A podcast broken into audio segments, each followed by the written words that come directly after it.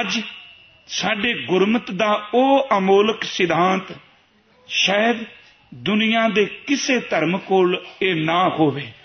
ਸਿਧਾਂਤਕ ਪੱਧਰ ਤੋਂ ਅਰਜ਼ ਕਰ ਰਿਹਾ ਹਾਂ। ਅਰਦਾਸ ਸਿੱਖ ਭਾਵੇਂ 1 ਮਿੰਟ ਦੀ ਕਰੇ। ਅਰਦਾਸ ਸਿੱਖ ਭਾਵੇਂ ਅੱਧਾ ਘੰਟਾ ਲਾ ਕੇ ਕਰੇ। ਅਰਦਾਸ ਸਿੱਖ ਭਾਵੇਂ 5-7 ਮਿੰਟ ਲਾ ਕੇ ਕਰੇ ਤੇ ਕਿਸੇ ਵੀ ਕਾਰਜ ਲਈ ਕਰੇ। ਟਾਈਮ ਉਹਦਾ ਜਿੰਨਾ ਮਰਜ਼ੀ ਲੱਗੇ, ਘੱਟ ਲੱਗੇ, ਵੱਧ ਲੱਗੇ, ਕਾਰਜ ਉਹਦਾ ਦੁਨਿਆਵੀ ਹੋਵੇ, ਕਾਰਜ ਉਹਦਾ ਪਰਮਾਰਥਕ ਹੋਵੇ, ਜਿੰਨੀ ਦੇਰ ਤੱਕ ਸਿੱਖ ਦੀ ਜ਼ਬਾਨ ਤੋਂ ਇਹ ਸ਼ਬਦ ਨਹੀਂ ਨਿਕਲਦੇ ਉਨੀ ਦੇਰ ਤੱਕ ਉਹ ਅਰਦਾਸ ਵਿੱਚ ਮੱਥਾ ਨਹੀਂ ਜੇ ਟੇਕ ਸਕਦਾ। ਉਸ ਤੋਂ ਪਹਿਲਾਂ ਮੱਥਾ ਨਹੀਂ ਟੇਕ ਸਕਦਾ। ਇਹਦਾ ਭਾਵ ਕਿ ਜਿਤਨੀ ਮਰਜ਼ੀ ਤੂੰ ਆਪਣੀ ਮੰਗ ਰੱਖੀ, ਇਹ ਦੁਨਿਆਵੀ ਹੈ, ਪਦਾਰਥਕ ਹੈ, ਪਰਮਾਰਥਕ ਹੈ, ਅਰੋਗਤਾ ਲਿਖੈ ਪਰ ਤੇਰੀ ਅਰਦਾਸ ਘਰ ਦੀ ਤਾਂ ਸੁਣੀ ਜਾਏਗੀ, ਜੇ ਤੂੰ ਇਹ ਸ਼ਬਦ ਕਹੇਗਾ, ਨਾਨਕ, ਨਾਮ ਚੜ੍ਹਦੀ ਕਲਾ, ਤੇਰੇ ਭਾਣੇ ਸਰਬੱਤ ਦਾ ਭਲਾ। ਤੈਨੂੰ ਆਪਣੀ ਅਰਦਾਸ ਵਿੱਚ ਚੜ੍ਹਦੀ ਕਲਾ ਲੋਚਣੀ ਪਏਗੀ। ਤੈਨੂੰ ਆਪਣੀ ਅਰਦਾਸ ਵਿੱਚ ਸਰਬੱਤ ਦਾ ਭਲਾ ਕਹਿਣਾ ਪਏਗਾ। ਭਾਵੇਂ ਭਲਾ ਆਪਣਾ ਮੰਗੀਏ ਪਰ ਗੁਰੂ ਕੇ ਸਿੱਖੋ, ਜਿੰਨੀ ਦੇਰ ਤੱਕ ਸਰਬੱਤ ਦਾ ਭਲਾ ਨਹੀਂ ਕਹਿੰਦੇ, ਓਨੀ ਦੇਰ ਤੱਕ ਸਿੱਖ ਅਰਦਾਸ ਵਿੱਚ ਖਲੋਤਾ ਹੋਇਆ ਮੱਥਾ ਟੇਕ ਹੀ ਨਹੀਂ ਸਕਦਾ। ਆਪ ਸਭ ਨੂੰ ਪਤਾ ਹੈ, ਰੋਜ਼ ਅਸੀਂ ਕਰਦੇ ਸੁਣਨੇ ਆਓ, ਇਹ ਵਿਸ਼ਾ ਸੀ ਦੋ ਕੁ ਦਿਨ ਵਿੱਚ ਕਵਰ ਕਰਾਂਗੇ। ਪਹਿਲਾ ਹੈ, ਇਹਦੇ ਚਾਰ ਗੱਲਾਂ ਚੇਤੇ ਰੱਖਣ ਵਾਲੀਆਂ ਨੇ। ਨਾਮ, ਚੜ੍ਹਦੀ ਕਲਾ, ਤੇਰਾ ਭਾਣਾ ਤੇ ਸਰਬੱਤ ਦਾ ਭਲਾ।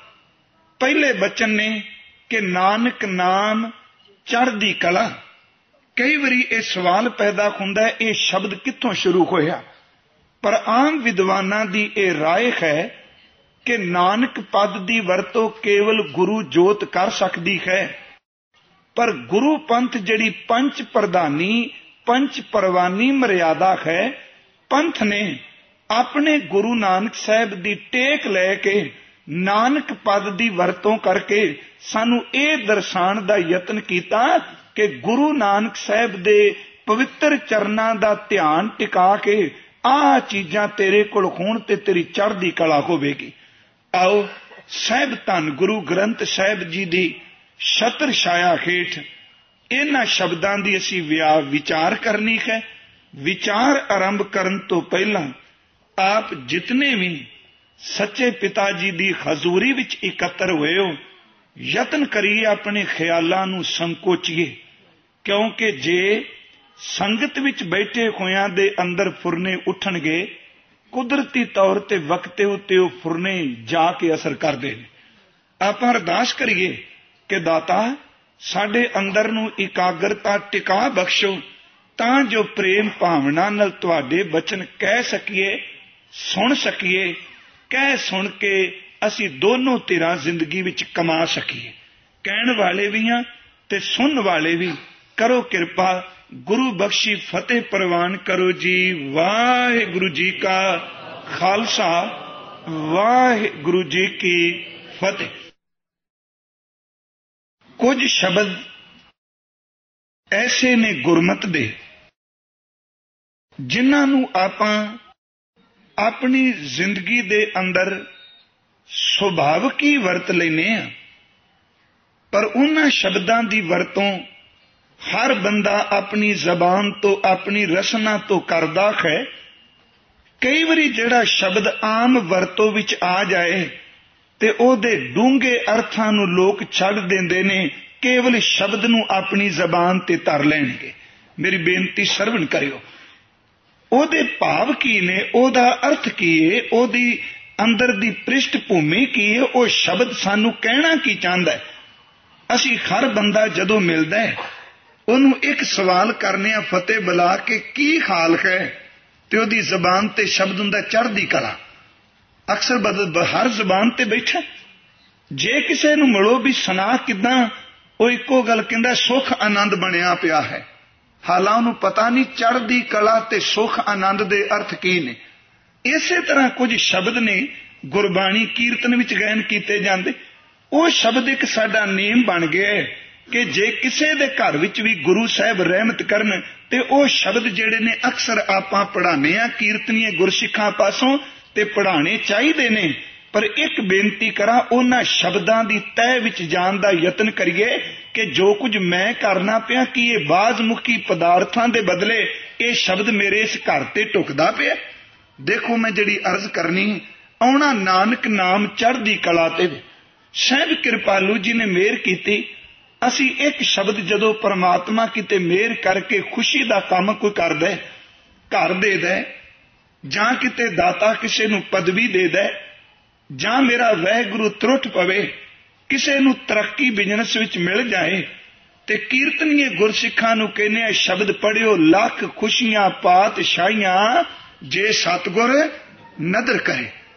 ਇਹ ਪੜਨਾ ਕੋਈ ਮਾੜੀ ਗੱਲ ਨਹੀਂ, ਕੋਈ ਤਰਕ ਨਹੀਂ ਇਹਦੇ ਤੇ। ਪਰ ਇੱਕ ਗੱਲ ਜ਼ਰੂਰ ਸਮਝ ਲਈਏ ਕਿ ਇਹ ਸ਼ਬਦ ਕੇਵਲ ਇੱਕ ਰਿਵਾਜ ਬਣ ਕੇ ਅਜ ਰਹਿ ਗਿਆ ਹੈ। ਲੱਖ ਖੁਸ਼ੀਆਂ, ਪਾਤਸ਼ਾਹੀਆਂ ਮਿਲਦੀਆਂ ਨੇ, ਪਰ ਅੱਗੇ ਜੇ ਇੱਕ ਕੰਡੀਸ਼ਨ ਹੈ, ਜੇ ਸਤ ਗੁਰੂ ਦੀ ਨਜ਼ਰ ਹੋ ਜਾਏ ਤਾਂ। ਸਾਹਿਬ ਕਹਿਣ ਲੱਗੇ, ਲੱਖ ਖੁਸ਼ੀਆਂ, ਪਾਤਸ਼ਾਹੀਆਂ ਜੇ ਸਤਗੁਰ ਨਜ਼ਰ ਕਰੇ, ਤੇ ਇਸ ਸ਼ਬਦ ਦੀ ਰਹਾਉ ਦੀ ਤੁਕ ਹੈ, ਉਹ ਨਜ਼ਰ ਕਿਵੇਂ ਮਿਲੇਗੀ?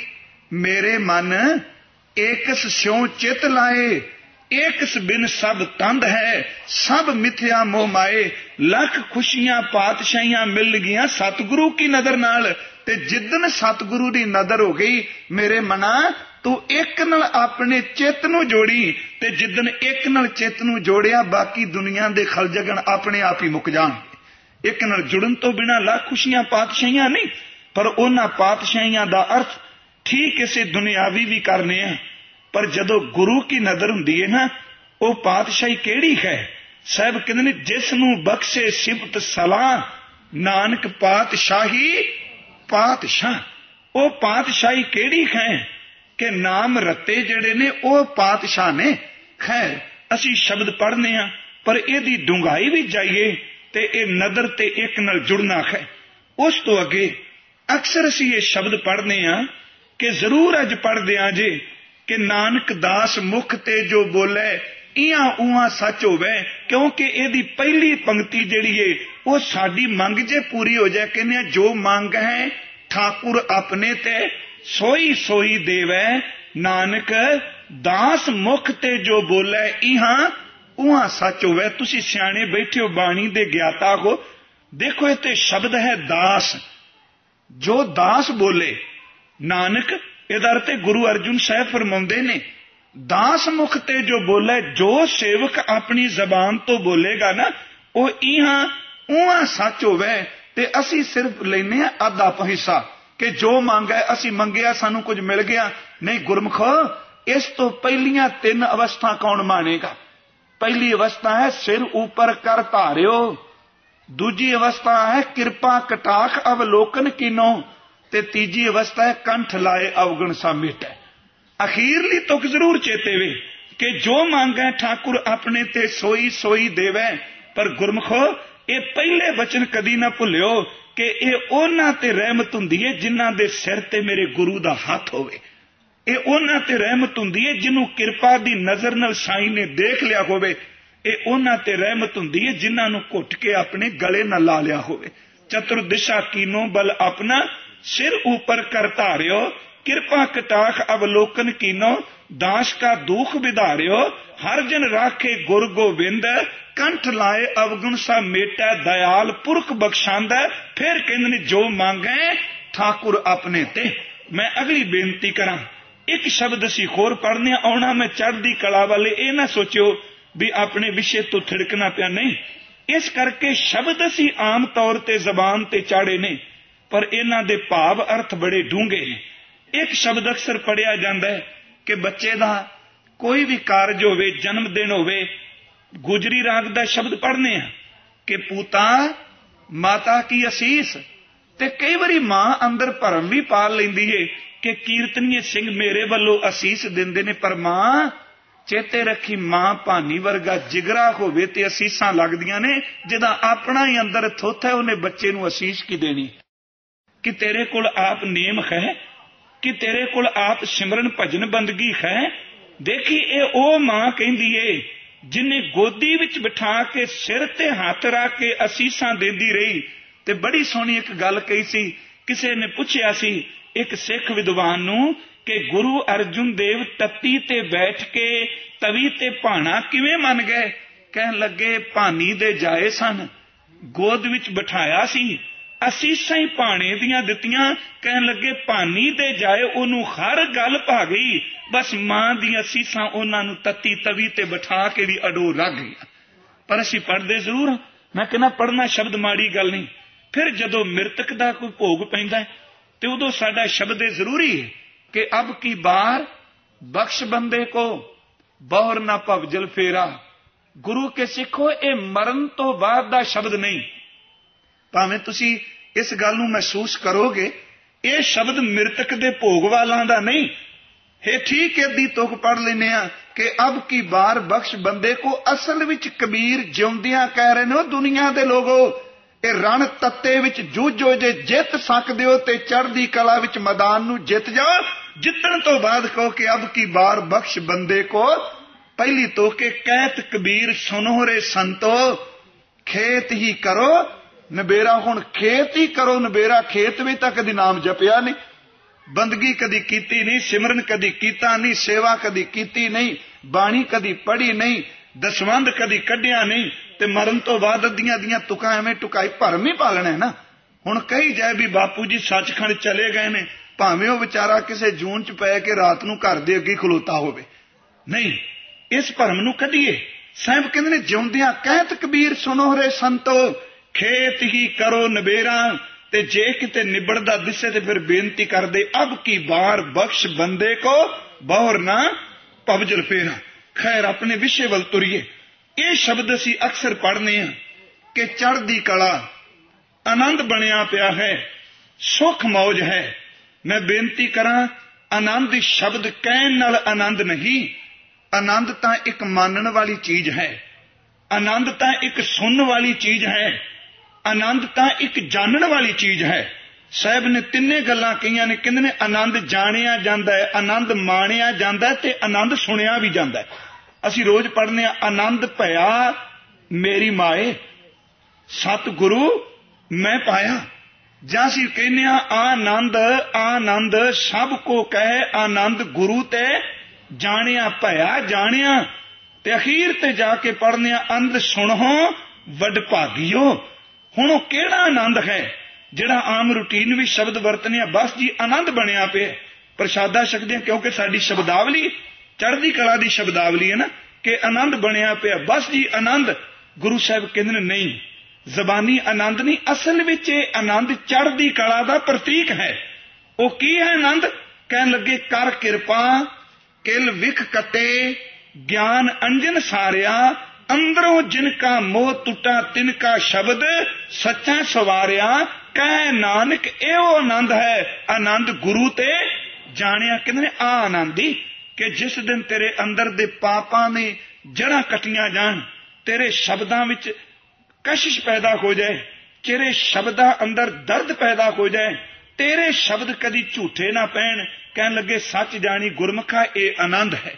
ਹੁਣ ਚੜ੍ਹਦੀ ਕਲਾ ਇਹਦੇ ਅਰਥ ਅਸੀਂ ਕੀ ਕਰਨੇ ਆ? ਕਲਾ ਦੋ ਤਰ੍ਹਾਂ ਦੀ ਹੈ। ਵੈਸੇ ਤੇ ਕਲਾ ਕਈ ਮੰਨੀਆਂ ਨੇ।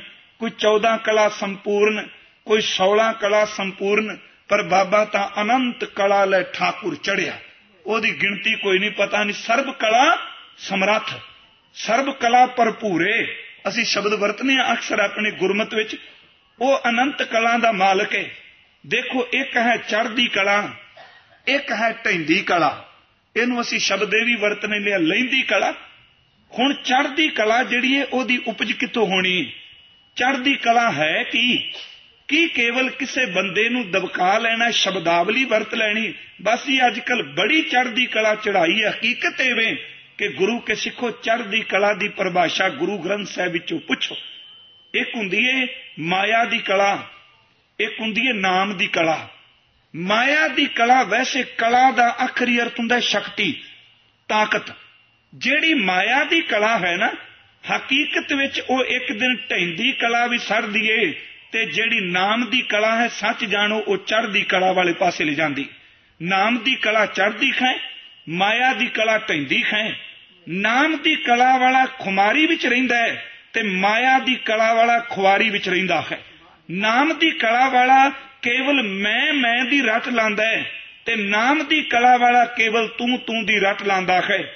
ਮਾਇਆ ਦੀ ਕਲਾ ਵਾਲਾ ਕਹਿੰਦਾ, ਸਭ ਕੁਝ ਮੇਰੇ ਘਰ ਆ ਜਾਏ, ਭਾਵੇਂ ਦੁਨੀਆ ਲੁੱਟੀ ਜਾਏ। ਤੇ ਨਾਮ ਦੀ ਕਲਾ ਵਾਲਾ ਕਹਿੰਦਾ, ਮੇਰੇ ਪੱਲੇ ਕੁਝ ਰਹਿ ਨਾ ਰਹੇ, ਪਰ ਸਰਬੱਤ ਦਾ ਭਲਾ ਹੋਵੇ। ਫ਼ਰਕ ਹੈ ਇਹਨਾਂ ਮਾਇਆ ਦੀ ਵੀ ਕਲਾ ਹੈ, ਨਾਮ ਦੀ ਵੀ ਕਲਾ ਹੈ। ਗੁਰੂ ਸਾਹਿਬ ਨੇ ਕਿਹਾ ਵੀ ਨਾਨਕ ਸਿੱਖਾਂ ਨੇ ਸ਼ਬਦ ਵਰਤੇ, ਨਾਨਕ ਨਾਮ ਚੜਦੀ ਕਲਾ। ਹੈ ਮੇਰੇ ਮਾਲਕਾ, ਤੂੰ ਚੜਦੀ ਕਲਾ ਦਈ, ਪਰ ਮਾਇਆ ਦੀ ਨਹੀਂ। ਤੂੰ ਚੜਦੀ ਕਲਾ ਦਈ, ਕੇਵਲ ਇਹ ਸਿਆਸਤ ਦੇ ਵਿੱਚ ਚਾਰ ਬੰਦੇ ਪਿੱਛੇ ਲਾ ਕੇ ਨਹੀਂ ਤੂੰ ਚੜਦੀ ਕਲਾ ਦਈ, ਚਤਰਾਈਆਂ ਨਾਲ ਕਿਸੇ ਨੂੰ ਥੱਲੇ ਸੱਟ ਕੇ ਨਹੀਂ। ਜੇ ਚੜਦੀ ਕਲਾ ਦੇਣੀਆਂ ਤੇ ਨਾਮ ਦੀ ਦਾਤ ਦਈ, ਨਾਮ ਵਿੱਚੋਂ ਨਿਕਲੀ ਹੋਈ ਕਲਾ ਹੀ ਚੜਦੀ ਕਲਾ ਹੈ, ਬਾਕੀ ਸਾਰੀਆਂ ਢੈਂਦੀਆਂ ਹੀ ਕਲਾ ਚੜਦੀ ਕਲਾ ਤਾਂ ਨਾਮ ਦੀ ਹੈ। ਹੁਣ ਦੇਖੋ, ਆਪਾਂ ਫਿਰ ਮੈਂ ਅਰਜ਼ ਕਰਾਂ ਚੜਦੀ ਕਲਾ ਦੇ ਅਰਥ ਚੜਦੀ ਦਾ ਅਰਥ ਹੈ ਉੱਪਰ ਨੂੰ ਜਾਣਾ, ਕਲਾ ਦਾ ਅਰਥ ਹੈ ਸ਼ਕਤੀ। ਨਾਨਕ ਨਾਮ ਚੜਦੀ ਕਲਾ ਤਨ ਗੁਰੂ ਨਾਨਕ ਸਾਹਿਬ ਦਾ ਨਾਮ ਲੈ ਕੇ ਸਿੱਖ ਕਹਿੰਦਾ, ਦਾਤਾ, ਦੇਖੋ ਮੈਂ ਕਹਿੰਦਾ ਇੱਥੇ ਨਾਨਕ ਸ਼ਬਦ ਵੀ ਜੇ ਵਰਤਿਆ ਗੁਰਮਖਾਂ ਨੇ, ਆਪਣੇ ਗੁਰੂ ਨੂੰ ਵਿੱਚੋਂ ਨਿਕਲਣ ਨਹੀਂ ਦਿੱਤਾ। ਕਹਿਣ ਲੱਗੇ, ਨਾਮ ਤੇਰੀ ਕਿਰਪਾ ਨਾਲ ਮਿਲਣਾ ਤੂੰ ਦਾਤਾ ਹੈ। ਮੇਰ ਕਰੀ ਮੈਨੂੰ ਨਾਮ ਦੇਈ ਤੇ ਨਾਮ ਵਿੱਚੋਂ ਨਿਕਲੀ ਹੋਈ ਸ਼ਕਤੀ ਹੀ ਚੜ੍ਹਦੀ ਕਲਾ ਹੈ। ਹੁਣ ਚੜ੍ਹਦੀ ਕਲਾ ਦੇ ਅਰਥ ਡਾਕਟਰ ਬਲਬੀਰ ਸਿੰਘ ਗੁਣਾ ਨੇ ਕੀਤੇ ਨੇ। ਭਾਈ ਵੀਰ ਸਿੰਘ ਗੁਣਾ ਨੇ ਤਾਂ ਰਾਣਾ ਸੂਰਤ ਸਿੰਘ ਵਿੱਚ ਇਹਦੇ ਅਰਥਾਂ ਦੀ ਕਮਾਲ ਕਰ ਦਿੱਤੀ ਕਹਿਣ ਲੱਗੇ, ਸਿੱਖੀ ਹੈ ਬਲਵਾਨ ਕਰਨਾ ਸੁਰਤ ਨੂੰ। ਧਿਆਨ ਦਿਓ ਤੁਕਾਂ ਵਾਕਈ ਨੋਟ ਕਰਨ ਵਾਲੀਆਂ ਨੇ। ਸਿੱਖੀ ਹੈ ਬਲਵਾਨ ਕਰਨਾ ਸੁਰਤ ਨੂੰ। ਕਹਿਣ ਲੱਗੇ, ਅਸਲ ਵਿੱਚ ਸਿੱਖੀ ਹੈ ਕਮਾਈ ਕਰ ਕਰਕੇ ਆਪਣੀ ਸੁਰਤੀ ਨੂੰ ਬਲਵਾਨ ਕਰਨਾ। ਅੱਗੇ ਬੇਨਤੀ ਕਰਾਂਗਾ, ਬਲਵਾਨ ਸੁਰਤ ਦੇ ਲੱਛਣ ਕੀ ਨੇ? ਤੇ ਗੁਰੂ ਸਾਹਿਬ ਨੇ ਚੜ੍ਹਦੀ ਕਲਾ ਕਿਨੂੰ ਮੰਨੇ? ਸਿੱਖੀ ਹੈ ਬਲਵਾਨ ਕਰਨਾ ਸੁਰਤ ਨੂੰ, ਚੜ੍ਹਦੀ ਕਲਾ ਨਿਵਾਸ ਸਦਾ ਰੱਖਣਾ। ਬਸ ਇਹ ਸਿੱਖੀਏ ਕਿ ਸੁਰਤ ਨੂੰ ਦਿਨ ਰਾਤ ਯਤਨ ਕਰੀਏ ਕਿ ਸੁਰਤ ਬਲਵਾਨ ਹੋ ਜਾਏ ਤੇ ਗੁਰੂ ਕੇ ਸਿੱਖੋ, ਜਿਨ੍ਹਾਂ ਦੀ ਸੁਰਤ ਬਲਵਾਨ ਹੋ ਜਾਏ, ਉਹਨਾਂ ਦੇ ਸਿਰ ਤੇ ਆਰੇ ਚੱਲ ਜਾਣ ਤੇ ਤਾਂ ਵੀ ਕਹਿੰਦੇ ਨੇ ਚੜ੍ਹਦੀ ਕਲਾ ਜੀ। ਸੁਰਤ ਬਲਵਾਨ ਹੋ ਜਾਏ, ਜੇ ਬੰਦ-ਬੰਦ ਕਟਿਆ ਜਾਏ ਤੇ ਕਹਿੰਦੇ ਨੇ ਚੜ੍ਹਦੀ ਕਲਾ ਜੀ। ਮੈਂ ਅਰਜ਼ ਕਰਨੀ ਹੈ, ਦਸਾਂ ਪਾਤਸ਼ਾਹੀਆਂ ਤੱਕ ਟਿਊਕ ਮਾਤਰ ਉਦਾਹਰਨਾਂ ਦੇਣੀਆਂ ਨੇ ਕਿ ਬਾਬੇ ਦੇ ਘਰ ਚੜ੍ਹਦੀ ਕਲਾ ਹੈ ਕੀ ਭਾਈ ਵੀਰ ਸਿੰਘ ਕਹਿਣ ਲੱਗੇ, ਸਿੱਖੀ ਹੈ ਬਲਵਾਨ ਕਰਨਾ, ਸੁਰਤ ਨੂੰ ਚੜ੍ਹਦੀ ਕਲਾ ਨਿਵਾਸ ਸਦਾ ਰੱਖਣਾ। ਇਹਨਾਂ ਦੇ ਛੋਟੇ ਭਰਾਤਾ, ਡਾਕਟਰ ਬਲਬੀਰ ਸਿੰਘ ਗੁਣਾ ਨੇ ਨਰੁਕਤ ਗੁਰੂ ਗ੍ਰੰਥ ਸਾਹਿਬ ਇੱਕ ਪੁਸਤਕਾਂ ਲਿਖੀਆਂ ਨੇ, ਦੋ ਕਵਾਲੀਅਮ ਨੇ। ਹੁਣ ਜਦੋਂ ਇਹ ਦੋ ਹੀ ਹਿੱਸਿਆਂ ਵਿੱਚ ਪੜ੍ਹਨੇ ਆ, ਚੜ੍ਹਦੀ ਕਲਾ ਵਾਲਾ ਸਬਜੈਕਟ ਪੜਿਓ ਉਹ ਕਹਿੰਦੇ ਨੇ, ਚੜ੍ਹਦੀ ਕਲਾ ਹੈ ਨੇਕ ਲੰਕ। ਚੜ੍ਹਦੀ ਕਲਾ ਨੇਕ ਲੰਕ ਜਿਸ ਦੇ ਜੀਵਨ ਤੇ ਕੋਈ ਕਲੰਕ ਨਾ ਲਾ ਸਕੇ। ਉਹ ਚੜ੍ਹਦੀ ਕਲਾ ਹੈ। ਕਹਿਣ ਲੱਗੇ, ਚੜ੍ਹਦੀ ਕਲਾ ਹੈ ਇੱਕ ਉਤਸ਼ਾਹ, ਚੜ੍ਹਦੀ ਕਲਾ ਹੈ ਇੱਕ ਵਿਗਾਸ, ਚੜ੍ਹਦੀ ਕਲਾ ਹੈ ਇੱਕ ਵੇਗ। ਕਹਿਣ ਲੱਗੇ, ਉਹ ਵੇਗ ਜਿਹਦੇ ਸਾਹਮਣੇ ਪਾਪਾਂ ਦੇ ਬਦੀਆਂ ਦੇ ਕੱਖ ਕਾਨੇ ਅੜ ਨਾ ਸਕਣ, ਦੁਨੀਆ ਦੀ ਨਿੰਦਿਆ ਚੁਗਲੀ ਅੜ ਨਾ ਸਕੇ। ਅੰਦਰ ਦੀ ਇੱਕ ਵੇਗ, ਮੇਰੀ ਬੇਨਤੀ ਫਿਰ ਸਮਝਿਓ ਅੰਦਰ ਦਾ ਇੱਕ ਜੀਵਨ ਜਿਹਦੇ ਸਾਹਮਣੇ ਜਿੰਨੇ ਮਰਦੀ ਝਖੜ ਆ ਜਾਣ, ਸਾਰਿਆਂ ਨੂੰ ਧੱਕ ਕੇ ਆਪਣੀ ਮੰਜ਼ਲ ਤੇ ਪਹੁੰਚ ਜਾਏ, ਇਹ ਹੈ ਚੜ੍ਹਦੀ ਕਲਾ। ਸਾਹਿਬ ਗੁਰੂ ਗ੍ਰੰਥ ਸਾਹਿਬ ਨੇ ਚੜ੍ਹਦੀ ਕਲਾ ਦੇ ਸੰਬੰਧੀ ਕੁਝ ਬਚਨ ਕਹੇ ਨੇ, ਉਹ ਚੜ੍ਹਦੀ ਕਲਾ ਕਿੱਥੋਂ ਨਿਕਲਦੀ ਹੈ? ਅਸੀਂ ਜਪ ਸਾਹਿਬ ਦੀ ਬਾਣੀ ਪੜ੍ਹਦੇ ਹਾਂ। ਸਿੱਖੀ ਵਿੱਚ ਸਿਮਰਨਾ, ਧਿਆਉਣਾ, ਜਪਣਾ ਆਰਾਧਨਾ ਇਹ ਸਾਰੀਆਂ ਗੱਲਾਂ ਪ੍ਰਵਾਨ ਨੇ। ਸਾਹਿਬ ਕਿਰਪਾਲੂ ਜੀ ਨੇ ਚੜ੍ਹਦੀ ਕਲਾ ਕਹਿਣ ਲੱਗੇ ਜਪਣ ਵਾਲਿਆਂ ਨੂੰ ਮਿਲਦੀ ਹੈ। ਨਾਮ ਤੋਂ ਬਿਨਾ ਕਦੀ ਚੜ੍ਹਦੀ ਕਲਾ ਨਹੀਂ ਮਿਲਦੀ। ਡਾਕਟਰ ਹਰਨਾਮ ਸਿੰਘ ਸ਼ਾਨ ਉਹਨਾਂ ਨੇ ਇੱਕ ਕਿਤਾਬ ਲਿਖੀ ਹੈ ਪਿੱਛੇ ਜੇ ਤਕਰੀਬਨ 3-400 ਪੰਨੇ ਦੀ ਇੱਕ ਪੁਸਤਕ ਹੈ। ਮੈਂ ਨਾ ਉਸ ਬੰਦੇ ਨੇ 35 ਸਾਲ ਦੀ ਮਿਹਨਤ ਤੋਂ ਬਾਅਦ ਇਹ ਕਿਤਾਬ ਲਿਖੀ। ਕਹਿੰਦੇ 35 ਸਾਲ ਪਹਿਲਾਂ ਮੈਂ ਲਿਖਣੀ ਸ਼ੁਰੂ ਕੀਤੀ, ਹੁਣ ਪੂਰੀ ਹੋਈ ਤੇ ਉਹਦਾ ਕਿਤਾਬ ਦਾ ਨਾਮ ਕੀ ਹੈ? ਚੜ੍ਹਦੀ ਕਲਾ ਅਤੇ ਚੜ੍ਹਦੀ ਕਲਾ ਦੇ ਪੁੰਜ। ਚੜ੍ਹਦੀ ਕਲਾ ਅਤੇ ਚੜ੍ਹਦੀ ਕਲਾ ਦੇ ਪੁੰਜ ਮੈਂ ਉਸ ਪੁਸਤਕ ਨੂੰ ਅੱਜ ਤਕਰੀਬਨ ਥੋੜਾ ਜਿਹਾ ਆਧਾਰ ਬਣਾਇਆ। ਉਹ ਲਿਖਦੇ ਨੇ ਕਿ ਦੇਖੋ, ਚੜ੍ਹਦੀ ਕਲਾ ਕੀ ਹੈ ਉਹਨਾਂ ਸ਼ਬਦ ਵਰਤੇ ਨੇ ਕਿ ਚੜ੍ਹਦੀ ਕਲਾ ਹੈ ਸਿੱਖ ਦੇ ਸੰਯਮ ਦੀ ਨਿਸ਼ਾਨੀ। ਅੰਦਰ ਕਦੀ ਖਿੰਡੇ ਨਾ। ਚੜ੍ਹਦੀ ਕਲਾ ਹੈ ਇਹਦੇ ਅੰਦਰ ਦਾ ਉੱਚਾ ਜੀਵਨ। ਚੜ੍ਹਦੀ ਕਲਾ ਹੈ ਇਹਦੇ ਕੋਲ ਗਿਆਨ। ਚੜ੍ਹਦੀ ਕਲਾ ਹੈ ਇਹਦੇ ਅੰਦਰ ਭਾਵਨਾ। ਚੜ੍ਹਦੀ ਕਲਾ ਹੈ ਆਪਣੇ ਜੀਵਨ ਨੂੰ ਸ਼ਬਦ ਦੀ ਕੁਠਾਲੀ ਵਿੱਚ ਢਾਲਣਾ, ਸ਼ਬਦ ਨੂੰ ਢਾਲ ਕੇ ਅੰਦਰ ਵਸਾ ਲੈਣਾ ਤੇ ਉਹਨਾਂ ਨੇ ਜਪ ਸਾਹਿਬ ਦੀ ਅਖੀਰਲੀ ਪੌੜੀ ਲਈ ਕਹਿਣ ਲੱਗੇ, ਜਤ ਪਹਾਰਾ ਧੀਰੇ ਸੁਨਿਆਰ ਇਹ ਵੇ ਚੜਦੀ ਕਲਾ, ਜਿਹਦੇ ਕੋਲ ਉੱਚਾ ਆਚਰਣ ਹੈ, ਜਿਹਦੇ ਕੋਲ ਇੱਕ ਸੁਨਿਆਰ ਵਰਗਾ ਸਬਰ ਦਾ ਪਿਆਲਾ ਇੰਨਾ ਧੀਰਜ ਵਾਲਾ ਹੈ, ਜਤ ਪਹਾਰਾ ਧੀਰੇ ਸੁਨਿਆਰ, ਐਰਨ ਮਤ, ਵੇਦ ਹਥਿਆਰ ਜਿਹਦੀ ਅਡੋਲ ਮਤ ਹੈ ਐਰਨ ਵਰਗੀ, ਵੇਦ ਹਥਿਆਰ ਦਰ ਤੇ ਜਿਹਦੇ ਕੋਲ ਗੁਰੂ ਦੇ ਬਖਸ਼ੇ ਹੋਏ ਗਿਆਨ ਦਾ ਹਥੌੜਾ ਹੈ, ਇਹ ਚੜ੍ਹਦੀ ਕਲਾ ਦਾ ਜੀਵਨ ਹੈ। ਜਤ ਪਹਾਰਾ ਧੀਰ ਸੁਨਿਆਰ, ਐਰਨ ਮਤ, ਵੇਦ ਹਥਿਆਰ, ਭਉ ਖੱਲਾ, ਜਿਹਦੇ ਕੋਲ ਗੁਰੂ ਕੇ ਸਿੱਖੋ ਇੱਕ ਧੌਂਕਣੀ ਹੈ ਰੱਬ ਦੇ ਅਦਬ ਦੀ। ਭਉ ਖੱਲਾ ਅਗਨ ਤਪ ਤਾਓ ਜਿਹਦੇ ਕੋਲ ਸੇਵਾ ਦੀ ਅਗਨ ਹੈ। ਭਾਂਡਾ ਪਾਓ ਅੰਮ੍ਰਿਤ ਤਿਤ ਢਾਲ ਹੈ। ਤੇ ਗੁਰੂ ਕੇ ਸਿੱਖੋ ਚੜ੍ਹਦੀ ਕਲਾ ਨਿਕਲਦੀ ਕਿੱਥੇ ਵੇ? ਕਹਿਣ ਲੱਗੇ ਘੜੀਐ ਸ਼ਬਦ ਸੱਚੀ ਟਕਸਾਲ ਤੇ ਚੜ੍ਹਦੀ ਕਲਾ ਸਾਰਿਆਂ ਦੀ। ਕਹਿੰਦੇ ਨੇ, ਨਹੀਂ, ਜਿਨ ਕੋ ਨਦਰ ਕਰਮ ਤਿਨਕਾਰ ਨਾਨਕ ਨਦਰੀ, ਨਦਰ ਨਿਹਾ ਮੈਂ ਬੇਨਤੀ ਕਰਾਂ, ਇੱਕ ਨਾਮ ਸਿੰਘ ਸਾਹਿਬ ਗਿਆਨੀ ਪ੍ਰਤਾਪ ਸਿੰਘ ਹੋਣਾ ਨੇ ਗੁਰਮਤ ਫਿਲਾਸਫੀ ਵਿੱਚ ਵੀ ਚੜ੍ਹਦੀ ਕਲਾ ਦਾ ਜ਼ਿਕਰ ਕੀਤਾ। ਉਹ ਕਹਿੰਦੇ ਨੇ, ਦੇਖੋ, ਬੰਦਾ ਭਾਵੇਂ 84 ਲੱਖ ਜੂਨ ਦਾ ਸਰਦਾਰ ਹੈ ਪਰ ਇਹ ਕਦੀ ਨਾ ਭੁੱਲੀਏ, ਇਹ ਸਾਰੀਆਂ ਸ਼ਕਤੀਆਂ ਦਾ ਮਾਲਕ ਨਹੀਂ ਮੈਂ ਜਿਹੜੀ ਬੇਨਤੀ ਕਰ ਲੱਗਾ 84 ਦਾ ਸਰਦਾਰ ਹੈ, ਸਾਰੀਆਂ ਸ਼ਕਤੀਆਂ ਦਾ, ਤਾਕਤਾਂ ਦਾ ਮਾਲਕ ਨਹੀਂ।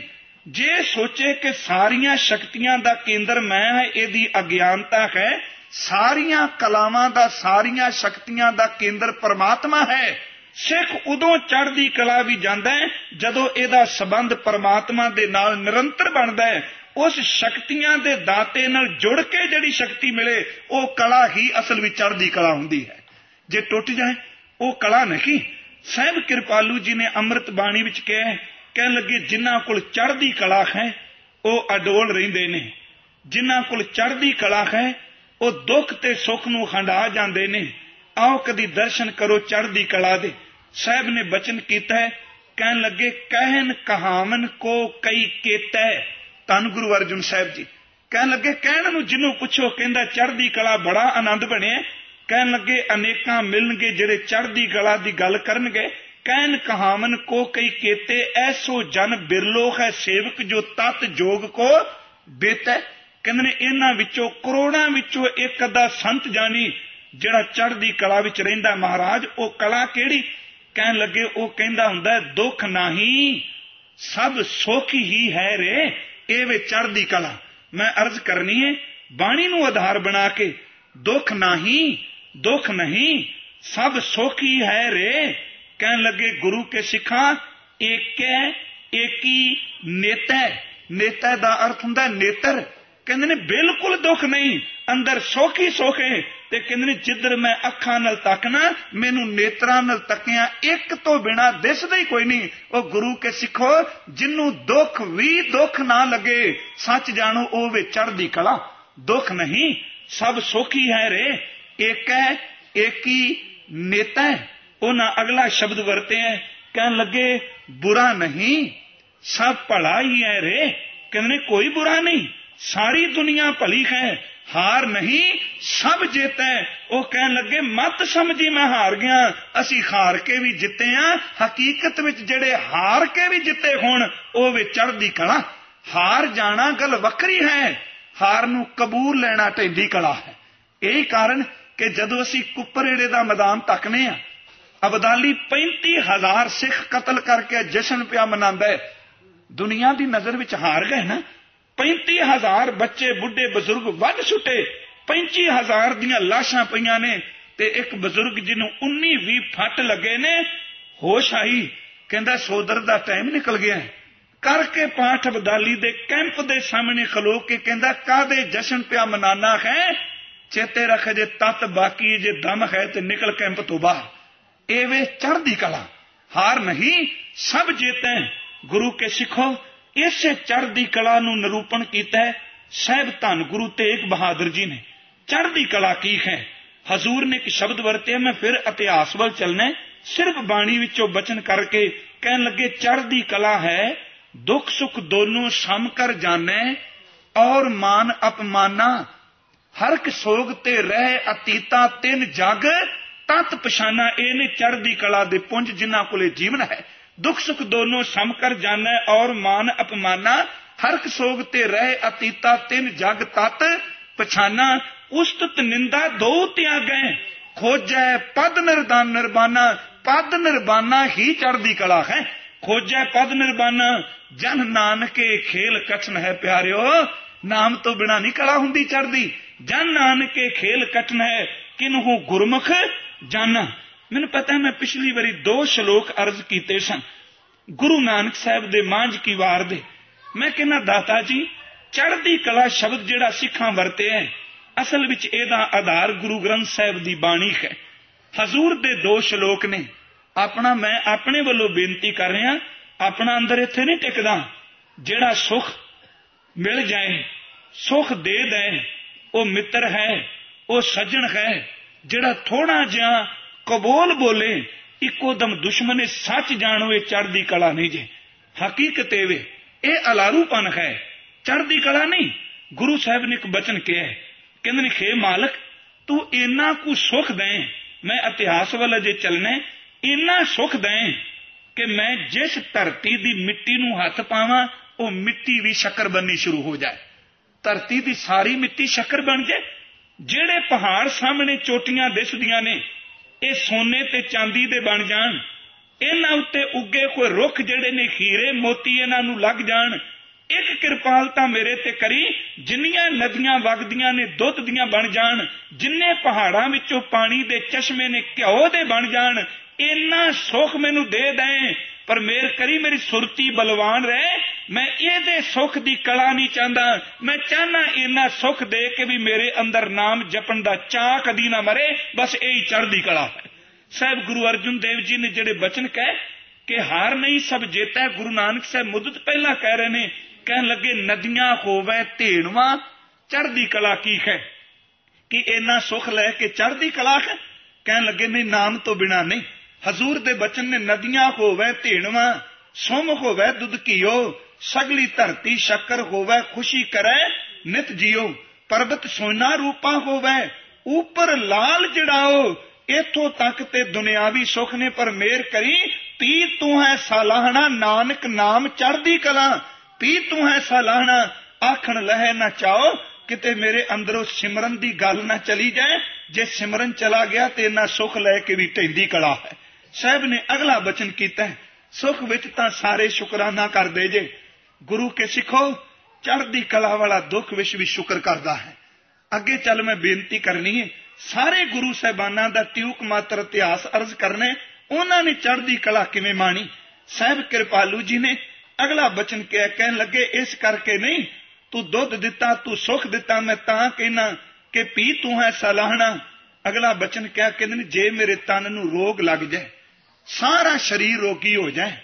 ਇੱਥੋਂ ਤੱਕ ਰਾਹੂ ਤੇ ਕੇਤੂ ਦੋਨੋਂ ਗ੍ਰਹਿ ਜਿਹੜੇ ਨੇ, ਇਹਨਾਂ ਦੀ ਚਾਲ ਮੇਰੇ ਬਿਲਕੁਲ ਉਲਟ ਹੋ ਜਾਏ ਤੇ ਮੇਰੇ ਤੇ ਤਸ਼ੱਦਦ ਕਰਨ ਵਾਲੇ ਜਿਹੜੇ ਰਾਜੇ ਨੇ, ਉਹ ਮੇਰਾ ਖੂਨ ਪੀਣ ਵਾਸਤੇ ਮੇਰੇ ਬੂਵੇ ਅੱਗੇ ਖਲੋਤੇ ਹੋਣ ਤੇ ਚੜ੍ਹਦੀ ਕਲਾ ਤਾਂ ਹੈ ਇੰਨਾ ਦੋਖਾਂ ਢਾ ਕੇ ਘਰ ਸ਼ਰੀਰ ਰੋਗੀ ਹੋਵੇ, ਬਾਹਰ ਹਕੂਮਤ ਨਾ ਨਿਕਲਣ ਦੇ, ਪੁੱਤਰ ਧੀਆਂ ਵੀ ਨਫ਼ਰਤ ਕਰਨ ਕੇ ਤੂੰ ਕਿਉਂ ਰਾਜੇ ਤੋਂ ਬਾਗੀ ਹੈ? ਜੇ ਇੰਨਾ ਦੁੱਖ ਵੀ ਆ ਜਾਏ, ਇੱਕ ਮੇਰ ਕਰੀ ਤੇਰੀ ਯਾਦ ਨਾ ਭੁੱਲੇ, ਬਸ ਇਹ ਹੀ ਚੜ੍ਹਦੀ ਕਲਾ ਹੈ। ਅੰਦਰ ਦੀ ਸ਼ਕਤੀ ਜੁੜੀ ਹੈ।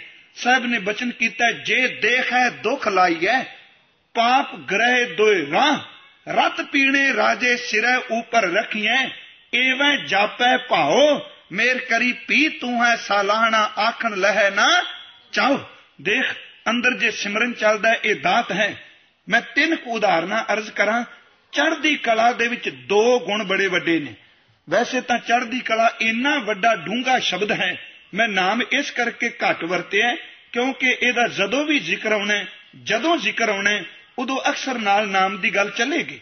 ਹੁਣ ਦੇਖੋ, ਦੋ ਚੀਜ਼ਾਂ ਜਿਹਦੇ ਕੋਲ ਚੜ੍ਹਦੀ ਕਲਾ ਹੈ, ਉਹ ਨਰਭੈ ਵੀ ਹੈ ਤੇ ਉਹ ਨਰਵੈਰ ਵੀ ਹੈ।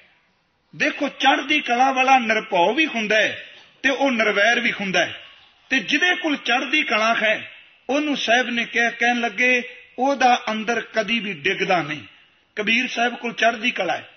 ਦੇਖੋ ਕੀ ਚੜ੍ਹਦੀ ਕਲਾ ਨਹੀਂ ਉਹ ਸ਼ਬਦ ਵਰਦੇ ਨੇ, ਗੰਗ ਗੁਸਾਇਣ, ਗੈਰ ਗੰਭੀਰ, ਜੰਜੀਰ ਬਾਂਧ ਕਰ ਖਰੇ ਕਬੀਰ, ਅਗਲੀ ਤੋਕੀ ਕਹਿਣ ਲੱਗੇ, ਮਨ ਨਾ ਡਿਗੈ, ਇਹ ਵੇ ਚੜ੍ਹਦੀ ਕਲਾ।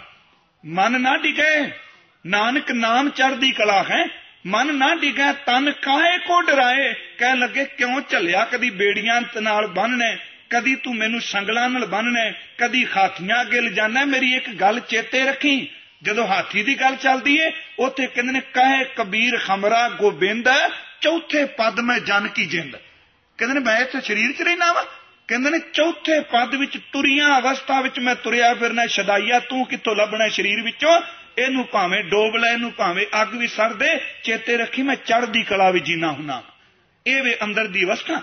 ਕਹੇ ਕਬੀਰ ਖਮਰਾ ਗੋਬਿੰਦ ਚੌਥੇ ਪਦ ਮੈਂ ਜਨ ਕੀ ਜਿੰਦ।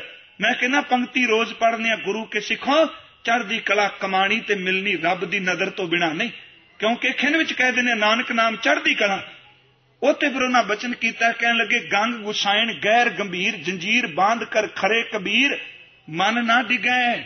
ਤਨ ਕਾਹੇ ਕੋ ਡਰਾਏ, ਚਰਨ ਕਮਲ ਚਿਤ, ਰਹਿਓ ਸਮਾਏ ਜੇ ਚਰਨ ਕਮਲਾਂ ਨਾਲ ਚਿਤ ਜੁੜਿਆ ਤਾਂ ਚੜ੍ਹਦੀ ਕਲਾ, ਉਸ ਤੋਂ ਬਿਨਾ ਚੜ੍ਹਦੀ ਕਲਾ ਨਹੀਂ, ਨਾਮ ਚੜ੍ਹਦੀ ਕਲਾ ਹੈ।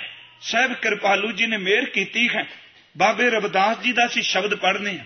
ਭਾਵੇਂ ਅਸੀਂ ਪੜ੍ਹਨਾ ਬਹੁਤ ਸੌਖਾ ਹੋ ਵੀ। ਉਹ ਸ਼ਬਦ ਚੜ੍ਹਦੀ ਕਲਾ ਦਾ ਪ੍ਰਤੀਕ ਹੈ ਬੇਗਮਪੁਰਾ ਸ਼ਹਿਰ ਕੋ ਨਾਉ, ਦੁੱਖ ਅੰਧੋ ਨਹੀਂ ਤੇ ਠਾਉ ਏਵੇਂ ਨਾਮ ਚੜ੍ਹਦੀ ਕਲਾ। ਸਹਿਬ ਕਹਿ ਰਹੇ ਨੇ ਕਿ ਬੇਗਮਪੁਰਾ ਸ਼ਹਿਰ ਕੋ ਨਾਉ ਦੁੱਖ ਅੰਧੋ ਨਹੀਂ ਤੇ ਠਾਉ, ਨਾ ਤਸਵੀਜ ਖਰਾਦ ਨਾ ਮਾਲ ਖੌਫ, ਨਾ ਖਤਾ, ਨਾ ਤਰਸ ਜਵਾਲ ਅਬ ਮੈਂ ਖੂਬ ਵਤਨ ਗਏ ਪਾਈ, ਨਾਨਕ ਨਾਮ ਚੜ੍ਹਦੀ ਕਲਾ। ਕਹਿੰਦੇ ਨੇ, ਹੁਣ ਉਹ ਅਵਸਥਾ ਮਿਲ ਗਈ ਏ। ਉਹਾਂ ਖੈਰ, ਸਦਾ ਮੇਰੇ ਭਾਈ। ਕਹਿੰਦੇ ਨੇ ਉੱਤੇ ਖਾਈ ਭਲਾ, ਬੁਰਾ ਕੋਈ ਖਾਈ ਨਹੀਂ। ਬੁਰਾ ਹੈ ਹੀ ਕੁਛ ਨਹੀਂ। ਸਭ ਥਾਂ ਤੇ ਭਲਾ ਹੀ ਭਲਾ ਹੈ। ਸਹਿਬ ਕਿਰਪਾਲੂ ਜੀ, ਕਬੀਰ ਜੀ ਕਹਿ ਰਹੇ ਨੇ, ਮਨ ਨਾ ਡਿਗੈ, ਤਨ ਕਾਹੇ ਕੋ ਡਰਾਏ। ਰਬਦਾਸ ਜੀ ਕਹਿ ਰਹੇ ਨੇ ਬੇਗਮਪੁਰਾ ਸ਼ਹਿਰ ਕੋ ਨਾਉ ਮੇਰੇ ਧੰਨ ਗੁਰੂ ਨਾਨਕ ਸਾਹਿਬ, ਕਿਰਪਾਲੂ ਜੀ ਜੋਤ ਤੋਂ ਪੁੱਛੋ। ਉਹ ਕਹਿੰਦੇ ਨੇ, ਚੜ੍ਹਦੀ ਕਲਾ ਅਸਲ ਵਿੱਚ ਇਹ ਵੇ, ਜਿਨ ਨਿਰਭਉ ਜਿਨ ਹਰ ਨਿਰਭਉ ਧਿਆਇਆ ਜੀ, ਤਿਨ ਕਾ ਭਉ, ਸਭ ਗਵਾਸੀ ਪਰ ਜਿਨ੍ਹਾਂ ਧਿਆਇਆ ਨਾਮ, ਉਹਨਾਂ ਨੂੰ ਚੜ੍ਹਦੀ ਕਲਾ ਮਿਲੀ। ਨਿਰਭਉ ਜਪੈ, ਸਗਲ ਭਉ ਮਿਟੈ, ਪ੍ਰਭ ਕਿਰਪਾ ਤੇ ਪ੍ਰਾਣੀ ਛੁਟੈ ਏਵੇਂ ਚੜ੍ਹਦੀ ਕਲਾ। ਕੀ ਇਹ ਚੜ੍ਹਦੀ ਕਲਾ? ਅੰਮ੍ਰਿਤ ਨਾਮ ਨਿਰਮੋਲਕ ਹੀਰਾ, ਨਾਮ ਚੜ੍ਹਦੀ ਕਲਾ। ਅੰਮ੍ਰਿਤ ਨਾਮ ਨਿਰਮੋਲਕ ਹੀਰਾ, ਗੁਰ ਦੀਨੋ ਮੰਤਾਨੀ, ਡਿਗੈ ਨਾ ਡੋਲੇ, ਨਾਮ ਚੜ੍ਹਦੀ ਕਲਾ। ਡਿਗੈ ਨਾ ਡੋਲੇ, ਦ੍ਰਿੜ ਕਰ ਰਹੇ ਹੋ ਪੂਰਨ ਹੋਏ, ਤ੍ਰਿਪਤਾਨੀ। ਇਹ ਵੇ ਚੜ੍ਹਦੀ ਕਲਾ। ਸਹਿਬ ਕਿਰਪਾਲੂ ਜੀ ਨੇ ਮਿਹਰ ਕੀਤੀ। ਕਹਿਣ ਲੱਗੇ, ਫਿਰ ਜਿਨ੍ਹਾਂ ਲੋਕਾਂ ਦੀ ਸੁਰਤ ਬਲਵਾਨ ਹੋ ਜਾਂਦੀ ਏ? ਗੁਰੂ ਤੇਗ ਬਹਾਦਰ ਜੀ ਦੇ ਬਚਨ ਅਕਸਰ ਅਸੀਂ ਪੜ੍ਹਨੇ ਆ। ਬ੍ਰਹਮ ਗਿਆਨੀ ਚੜ੍ਹਦੀ ਕਲਾ ਵਿੱਚ ਹੁੰਦਾ ਜੀ। ਬ੍ਰਹਮ ਗਿਆਨੀ ਤੋਂ ਬਿਨਾ ਕੋਈ ਚੜ੍ਹਦੀ ਕਲਾ ਨਹੀਂ। ਸ਼ਬਦ ਅਸੀਂ ਜ਼ਰੂਰ ਵਰਤੀ ਜਾਾਂਗੇ ਰੁਪਈਏ 10 ਗਵਾਜ ਦਿਨ ਸਾਰੀ ਰਾਤ ਨੀਂਦ ਨਹੀਂ ਆਉਂਦੀ, ਸਾਰੀ ਦਿਨ ਗਾਉਂਦੇ ਰਹਿੰਦੇ ਆ ਚੜ੍ਹਦੀ ਕਲਾ ਚੜ੍ਹਦੀ ਕਲਾ ਬਿਲਕੁਲ ਗੱਲ ਗਲਤ ਜੇ। ਬ੍ਰਹਮ ਗਿਆਨੀ ਤੋਂ ਬਿਨਾ ਚੜ੍ਹਦੀ ਕਲਾ ਨਹੀਂ। ਗੁਰੂ ਕੇ ਸਿੱਖੋ, ਅੱਗੇ ਮੈਂ ਅਰਜ਼ ਕਰਨੀ ਹੈ ਤਵਾਰੀਖ ਵਿੱਚੋਂ, ਕਦੀ ਦੇਖਿਓ ਚੜ੍ਹਦੀ ਕਲਾ ਦੇ ਪੁੰਜ ਕੌਣ ਹੋਏ ਨੇ? ਗੁਰੂ ਤੇਗ ਬਹਾਦਰ ਜੀ ਨੇ ਚੜ੍ਹਦੀ ਕਲਾ ਦਾ ਇੱਕ ਸ਼ਬਦ ਕਿਹਾ ਕਹਿੰਦੇ ਨੇ, ਜੋ ਨਰ ਦੁੱਖ ਮੈਂ ਦੁੱਖ ਨਹੀਂ ਮਾਨੈ ਤੇ ਉਹ ਅਰਜ਼ ਮੈਂ ਕਰਨੀ ਹੈ, ਜਿਹੜੀ ਸਾਡੇ ਘਰਾਂ ਵਿੱਚ ਅੱਜ ਵਾਪਰਦੀ ਏ। ਅਸੀਂ ਇੱਕੋ ਦਮ ਬਾਣੀ ਛੱਡ ਕੇ ਭੱਜਨੇ ਕੀ ਕਰੀਏ ਜੀ, ਦੁਨੀਆ ਨਹੀਂ ਟਿਕਣ ਦਿੰਦੀ। ਕਦੀ ਤੱਕਿਓ ਗੁਰੂਆਂ ਨੂੰ ਕਿਸੇ ਟਿਕਣ ਦਿੱਤਾ ਸੀ। ਪਰ ਚੜ੍ਹਦੀ ਕਲਾ ਸਵਾਲ ਹੀ ਨਹੀਂ ਪੈਦਾ ਹੁੰਦਾ, ਅੰਦਰੋਂ ਖਿੰਡ ਜਾਣ। ਸ਼ਬਦ ਵਰਤੇ ਨੇ, ਜੋ ਨਰ ਦੁੱਖ ਮੈਂ ਦੁੱਖ ਨਹੀਂ ਮਾਨੈ ਸੁਖ ਸਨੇ ਅਰ ਭੈ ਨਹੀਂ। ਜਾਂ ਕੈ ਕੰਚਨ ਮਾਟੀ, ਮਾਨੈ ਵੇ ਚੜ੍ਹਦੀ ਕਲਾ। ਹੁਣ ਕੰਚਨ ਮਾਟੀ ਕਿਹੜਾ ਮੰਨੇਗਾ? ਉਹ ਸਿੱਖੋ। ਕਿਹੜਾ ਦੁੱਖ ਵਿੱਚ ਦੁੱਖ ਨੂੰ ਨਹੀਂ ਮੰਨੇਗਾ? ਕਿਹੜਾ ਸੁੱਖ ਨਾਲ ਪ੍ਰਭਾਵਿਤ ਨਹੀਂ ਹੋਵੇਗਾ? ਸਾਨੂੰ ਤਾਂ ਜੇ ਦੁੱਖ ਮਿਲ ਜਾਏ ਤੇ ਕੰਧਾਂ ਨੂੰ ਟੱਕਰਾਂ ਮਾਰ ਕੇ ਕੰਧਾਂ ਭਾਨੇ ਆ, ਜੇ ਸੁੱਖ ਮਿਲ ਜਾਏ ਤੇ ਭੰਗੜੇ ਪਾ ਕੇ ਜ਼ਮੀਨ ਪੱਟੀ ਜਾਂਦੇ ਆ। ਬਿਲਕੁਲ ਕੋਈ ਟਿਕਾਣਾ ਨਹੀਂ ਜੇ। ਰੱਬ ਇੱਕ ਐਸਾ ਹੈ, ਉਹਦੇ ਘਰ ਪਤਾ ਨਹੀਂ ਕਿੰਨੇ ਕੁ ਰੋਜ਼ ਪੈਦਾ ਹੁੰਦੇ ਨੇ, ਕਦੀ ਉਹਨੇ ਭੰਗੜੇ ਨਹੀਂ ਪਾਏ। ਇਹ ਚੌਰ ਸਾਹਿਬ ਕਹਿੰਦੇ ਹੁੰਦੇ ਸਨ, ਕਹਿੰਦੇ ਨੇ, ਤੇਰਾ ਤੇ ਭਾਂਡਾ ਹੀ ਹੌਲਾ ਓਏ। ਕਹਿੰਦੇ ਨੇ, ਪੁੱਤਰ ਹੋ ਜਾਏ ਤੇ ਸਾਰਾ ਦਿਨ ਤੂੰ ਜ਼ਮੀਨ ਪੱਟ ਸੁੱਟੇਗਾ ਗਵਾਂਡੀਆਂ ਨੂੰ ਟਿਕਣ ਦਿੰਦਾ। ਅਜੇ ਜੰਮਿਆ ਕਰ ਲੈ ਤੇ ਲਲਕਾਰੇ ਮਾਰਨਾ ਮੇਰਾ ਪੁੱਤਰ ਵੱਡਾ ਹੋ ਜਾਏ, ਤੁਹਾਨੂੰ ਦੇਖਾਂਗਾ। ਕਹਿਣ ਲੱਗੇ, ਜੇ ਰੱਬ ਨਾ ਕਰੇ ਕਿਤੇ ਕਾਕਾ ਚਲਾ ਜਾਏ ਤੇ ਟੱਕਰਾਂ ਮਾਰੇਗਾ ਉਹਨਾਂ ਗਵਾਂਡੀਆਂ ਦੀ ਕੰਧ ਨਾਲ। ਕਹਿਣ ਲੱਗੇ, ਰੱਬ ਦੇ ਘਰ ਅਣਗਿਣਤ ਰੋਜ਼ ਜੰਮਦੇ ਨੇ, ਅਣਗਿਣਤ ਰੋਜ਼ ਮਰਦੇ ਨੇ, ਜੰਮਦਿਆਂ ਦੇ ਭੰਗੜੇ ਨਹੀਂ ਪਾਉਂਦਾ ਤੇ ਮਰਦਿਆਂ ਦੀਆਂ ਸਭਾ ਨਹੀਂ ਵਿਛਾਉਂਦਾ। ਇਹ ਵਿਚੜਦੀ ਕਲਾ। ਹਜ਼ੂਰ ਨੇ ਕਿਹਾ, ਜੋ ਨਰ ਦੁੱਖ ਮੈਂ ਦੁੱਖ ਨਹੀਂ ਮਾਨੈ, ਸੁਖ ਸਨੇਹਰ ਭੈ ਨਹੀਂ ਜਾਂ ਕੈ ਕੰਚਨ ਮਾਟੀ ਮਾਨੈ, ਨਹਿ ਨਿੰਦਿਆ। ਨਹਿ ਉਸਤਤ ਜਾਂ ਕੈ ਲੋਭ ਮੋਹ ਅਭਮਾਨਾ ਹਰ ਸੋਗ ਤੇ ਰਹੇ ਨਿਆਰੋ ਨਾਹੇ ਮਾਨ ਅਪਮਾਨਾ ਆਸਾ ਮਨਸਾ ਸਗਲ ਤਿਆਗੈ ਜਗ ਤੇ ਰਹਿ ਨਿਰਾਸ਼ਾ ਕਾਮ ਕ੍ਰੋਧ ਜਹ ਪਰਸੈ ਨਾਹਿਨ ਤੇ ਘਟ ਬ੍ਰਹਮ ਨਿਵਾਸਾ ਗੁਰ ਕਿਰਪਾ ਜੇ ਨਰਕੋ ਕੀਨੀ ਕੀ ਕਿਰਪਾ ਕੀਤੀ ਨਾਮ ਚੜ੍ਹਦੀ ਕਲਾ ਗੁਰੂ ਨੇ ਕਿਰਪਾ ਕਰ ਦਿੱਤੀ ਗੁਰ ਕਿਰਪਾ ਜੇ ਨਰਕੋ ਕੀਨੀ ਤੇ ਇਹ ਜੁਗਤ ਪਛਾਨੀ ਤੇ ਜਿਨ੍ਹਾਂ ਨੂੰ ਚੜ੍ਹਦੀ ਕਲਾ ਮਿਲ ਗਈ, ਨਾਨਕ ਲੀਨ ਭਇਓ, ਗੋਬਿੰਦ ਸਿਓ, ਜਿਉ ਪਾਣੀ, ਸੰਗ ਪਾਣੀ। ਜਿਵੇਂ ਪਾਣੀ ਵਿੱਚ ਪਾਣੀ ਲੀਨ ਹੋ ਗਿਆ, ਜਿਹੜੇ ਜਿਨ੍ਹਾਂ ਦੀ ਸੁਰਤ ਬਲਵਾਨ ਹੈ ਗੁਰੂ ਅਮਰਦਾਸ ਸੱਚੇ ਪਾਤਸ਼ਾਹ, ਹੋ ਸਕਦਾ ਹੈ ਕਿਸੇ ਨੇ ਸਵਾਲ ਕੀਤਾ ਹੋਵੇ ਕਿ 93 ਸਾਲ ਦਾ ਗੁਰੂ, ਇੰਨੇ ਬਜ਼ੁਰਗ ਕਿਵੇਂ ਇਸ ਅਵਸਥਾ ਵਿੱਚ ਆ ਕੇ ਕਿਵੇਂ ਅਗਵਾਈ ਕਰਨਗੇ? ਗੁਰੂ ਸਾਹਿਬ ਨੇ ਕਿਹਾ, ਨਹੀਂ, ਸਿੱਖੀ ਸੁਰਤ ਬਲਵਾਨ ਦਾ ਨਾਮ ਹੈ, ਸਿੱਖੀ ਨੇਕੇ ਵੱਡੇ ਸਰੀਰ ਦਾ ਨਾਮ ਨਹੀਂ ਮੈਂ ਬੇਨਤੀ ਕਰ ਰਿਹਾ ਸਾਹਿਬ, ਕਹਿੰਦੇ ਗੁਰਮੁਖ ਬੁੱਢੇ ਕਦੇ ਨਹੀਂ ਜਿਨ੍ਹਾਂ ਅੰਤਰ ਸੁਰਤ ਗਿਆਨ ਜਿਨ੍ਹਾਂ ਦੀ ਸੁਰਤ ਬਲਵਾਨ ਹੈ, ਉਹ ਸੱਚ ਜਾਣੋ ਬੁੱਢੇ ਹੋ ਕੇ ਵੀ ਚੜ੍ਹਦੀ ਕਲਾ ਵਿੱਚ ਨੇ। ਜਿਨ੍ਹਾਂ ਅੰਤਰ ਸੁਰਤ ਨੇ, ਉਹਨਾਂ ਨੂੰ ਸਾਹਿਬ ਕਿਹਾ, ਮਨਮੁਖ ਬਾਲਕ ਬਿਰਧ ਸਮਾਨ ਹੈ, ਜਿਨ੍ਹਾਂ ਅੰਤਰ ਹਰ ਸੁਰਤ ਨਹੀਂ। ਗੁਰਮੁਖ ਬੁੱਢੇ ਕਦੇ ਨਹੀਂ ਜਿਨ੍ਹਾਂ ਅੰਤਰ ਸੁਰਤ ਗਿਆਨ, ਸਦਾ ਸਦਾ ਹਰ ਗੁਣ ਰਵੈ, ਅੰਤਰ ਸਹਿਜ ਧਿਆਨ। ਓਏ ਸਦਾ ਆਨੰਦ ਵਿਵੇਕ ਰਹਿ, ਦੁੱਖ ਸਿੱਖ, ਦੁੱਖ ਸੁਖ ਏਕ ਸਮਾਨ ਇਹ ਵੇ ਚੜ੍ਹਦੀ ਕਲਾ।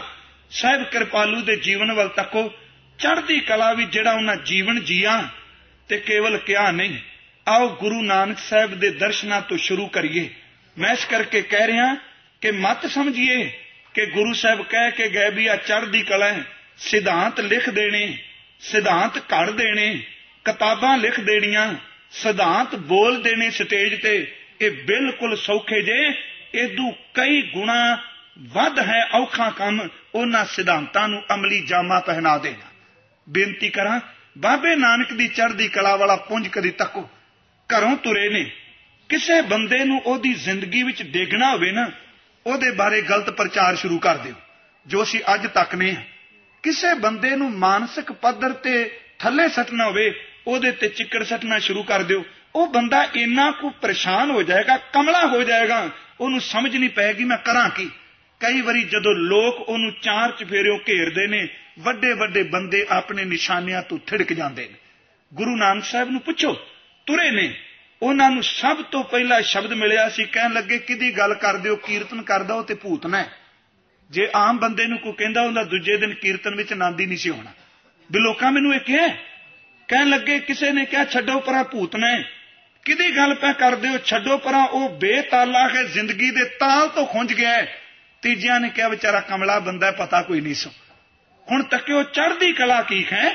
ਲੋਕਾਂ ਨੇ ਯਤਨ ਕੀਤਾ ਵੀ ਕੋਈ ਭੂਤ ਨਾ ਕਹੇ, ਕੋਈ ਬੇਤਾਲਾ ਕਹੇ, ਕੋਈ ਕੁਰਾਈਆ ਕਹੇ, ਕੋਈ ਸ਼ਦਾਈ ਕਹੇ, ਕੋਈ ਕਮਲਾ ਕਹੇ। ਉਹ ਕਹਿਣ ਲੱਗੇ, ਜੋ ਮਰਜ਼ੀ ਕਹੀ ਜਾਓ, ਪਰ ਮੈਂ ਤੁਹਾਡੇ ਕਹਿਣ ਦੇ ਨਾਲ ਆਪਣੇ ਅੰਦਰ ਦੀ ਸੁਰਤ ਨਹੀਂ ਖਿੰਡੰਦੇ ਨੇ ਬਸ ਇਹੀ ਹੈ ਚੜ੍ਹਦੀ ਕਲਾ।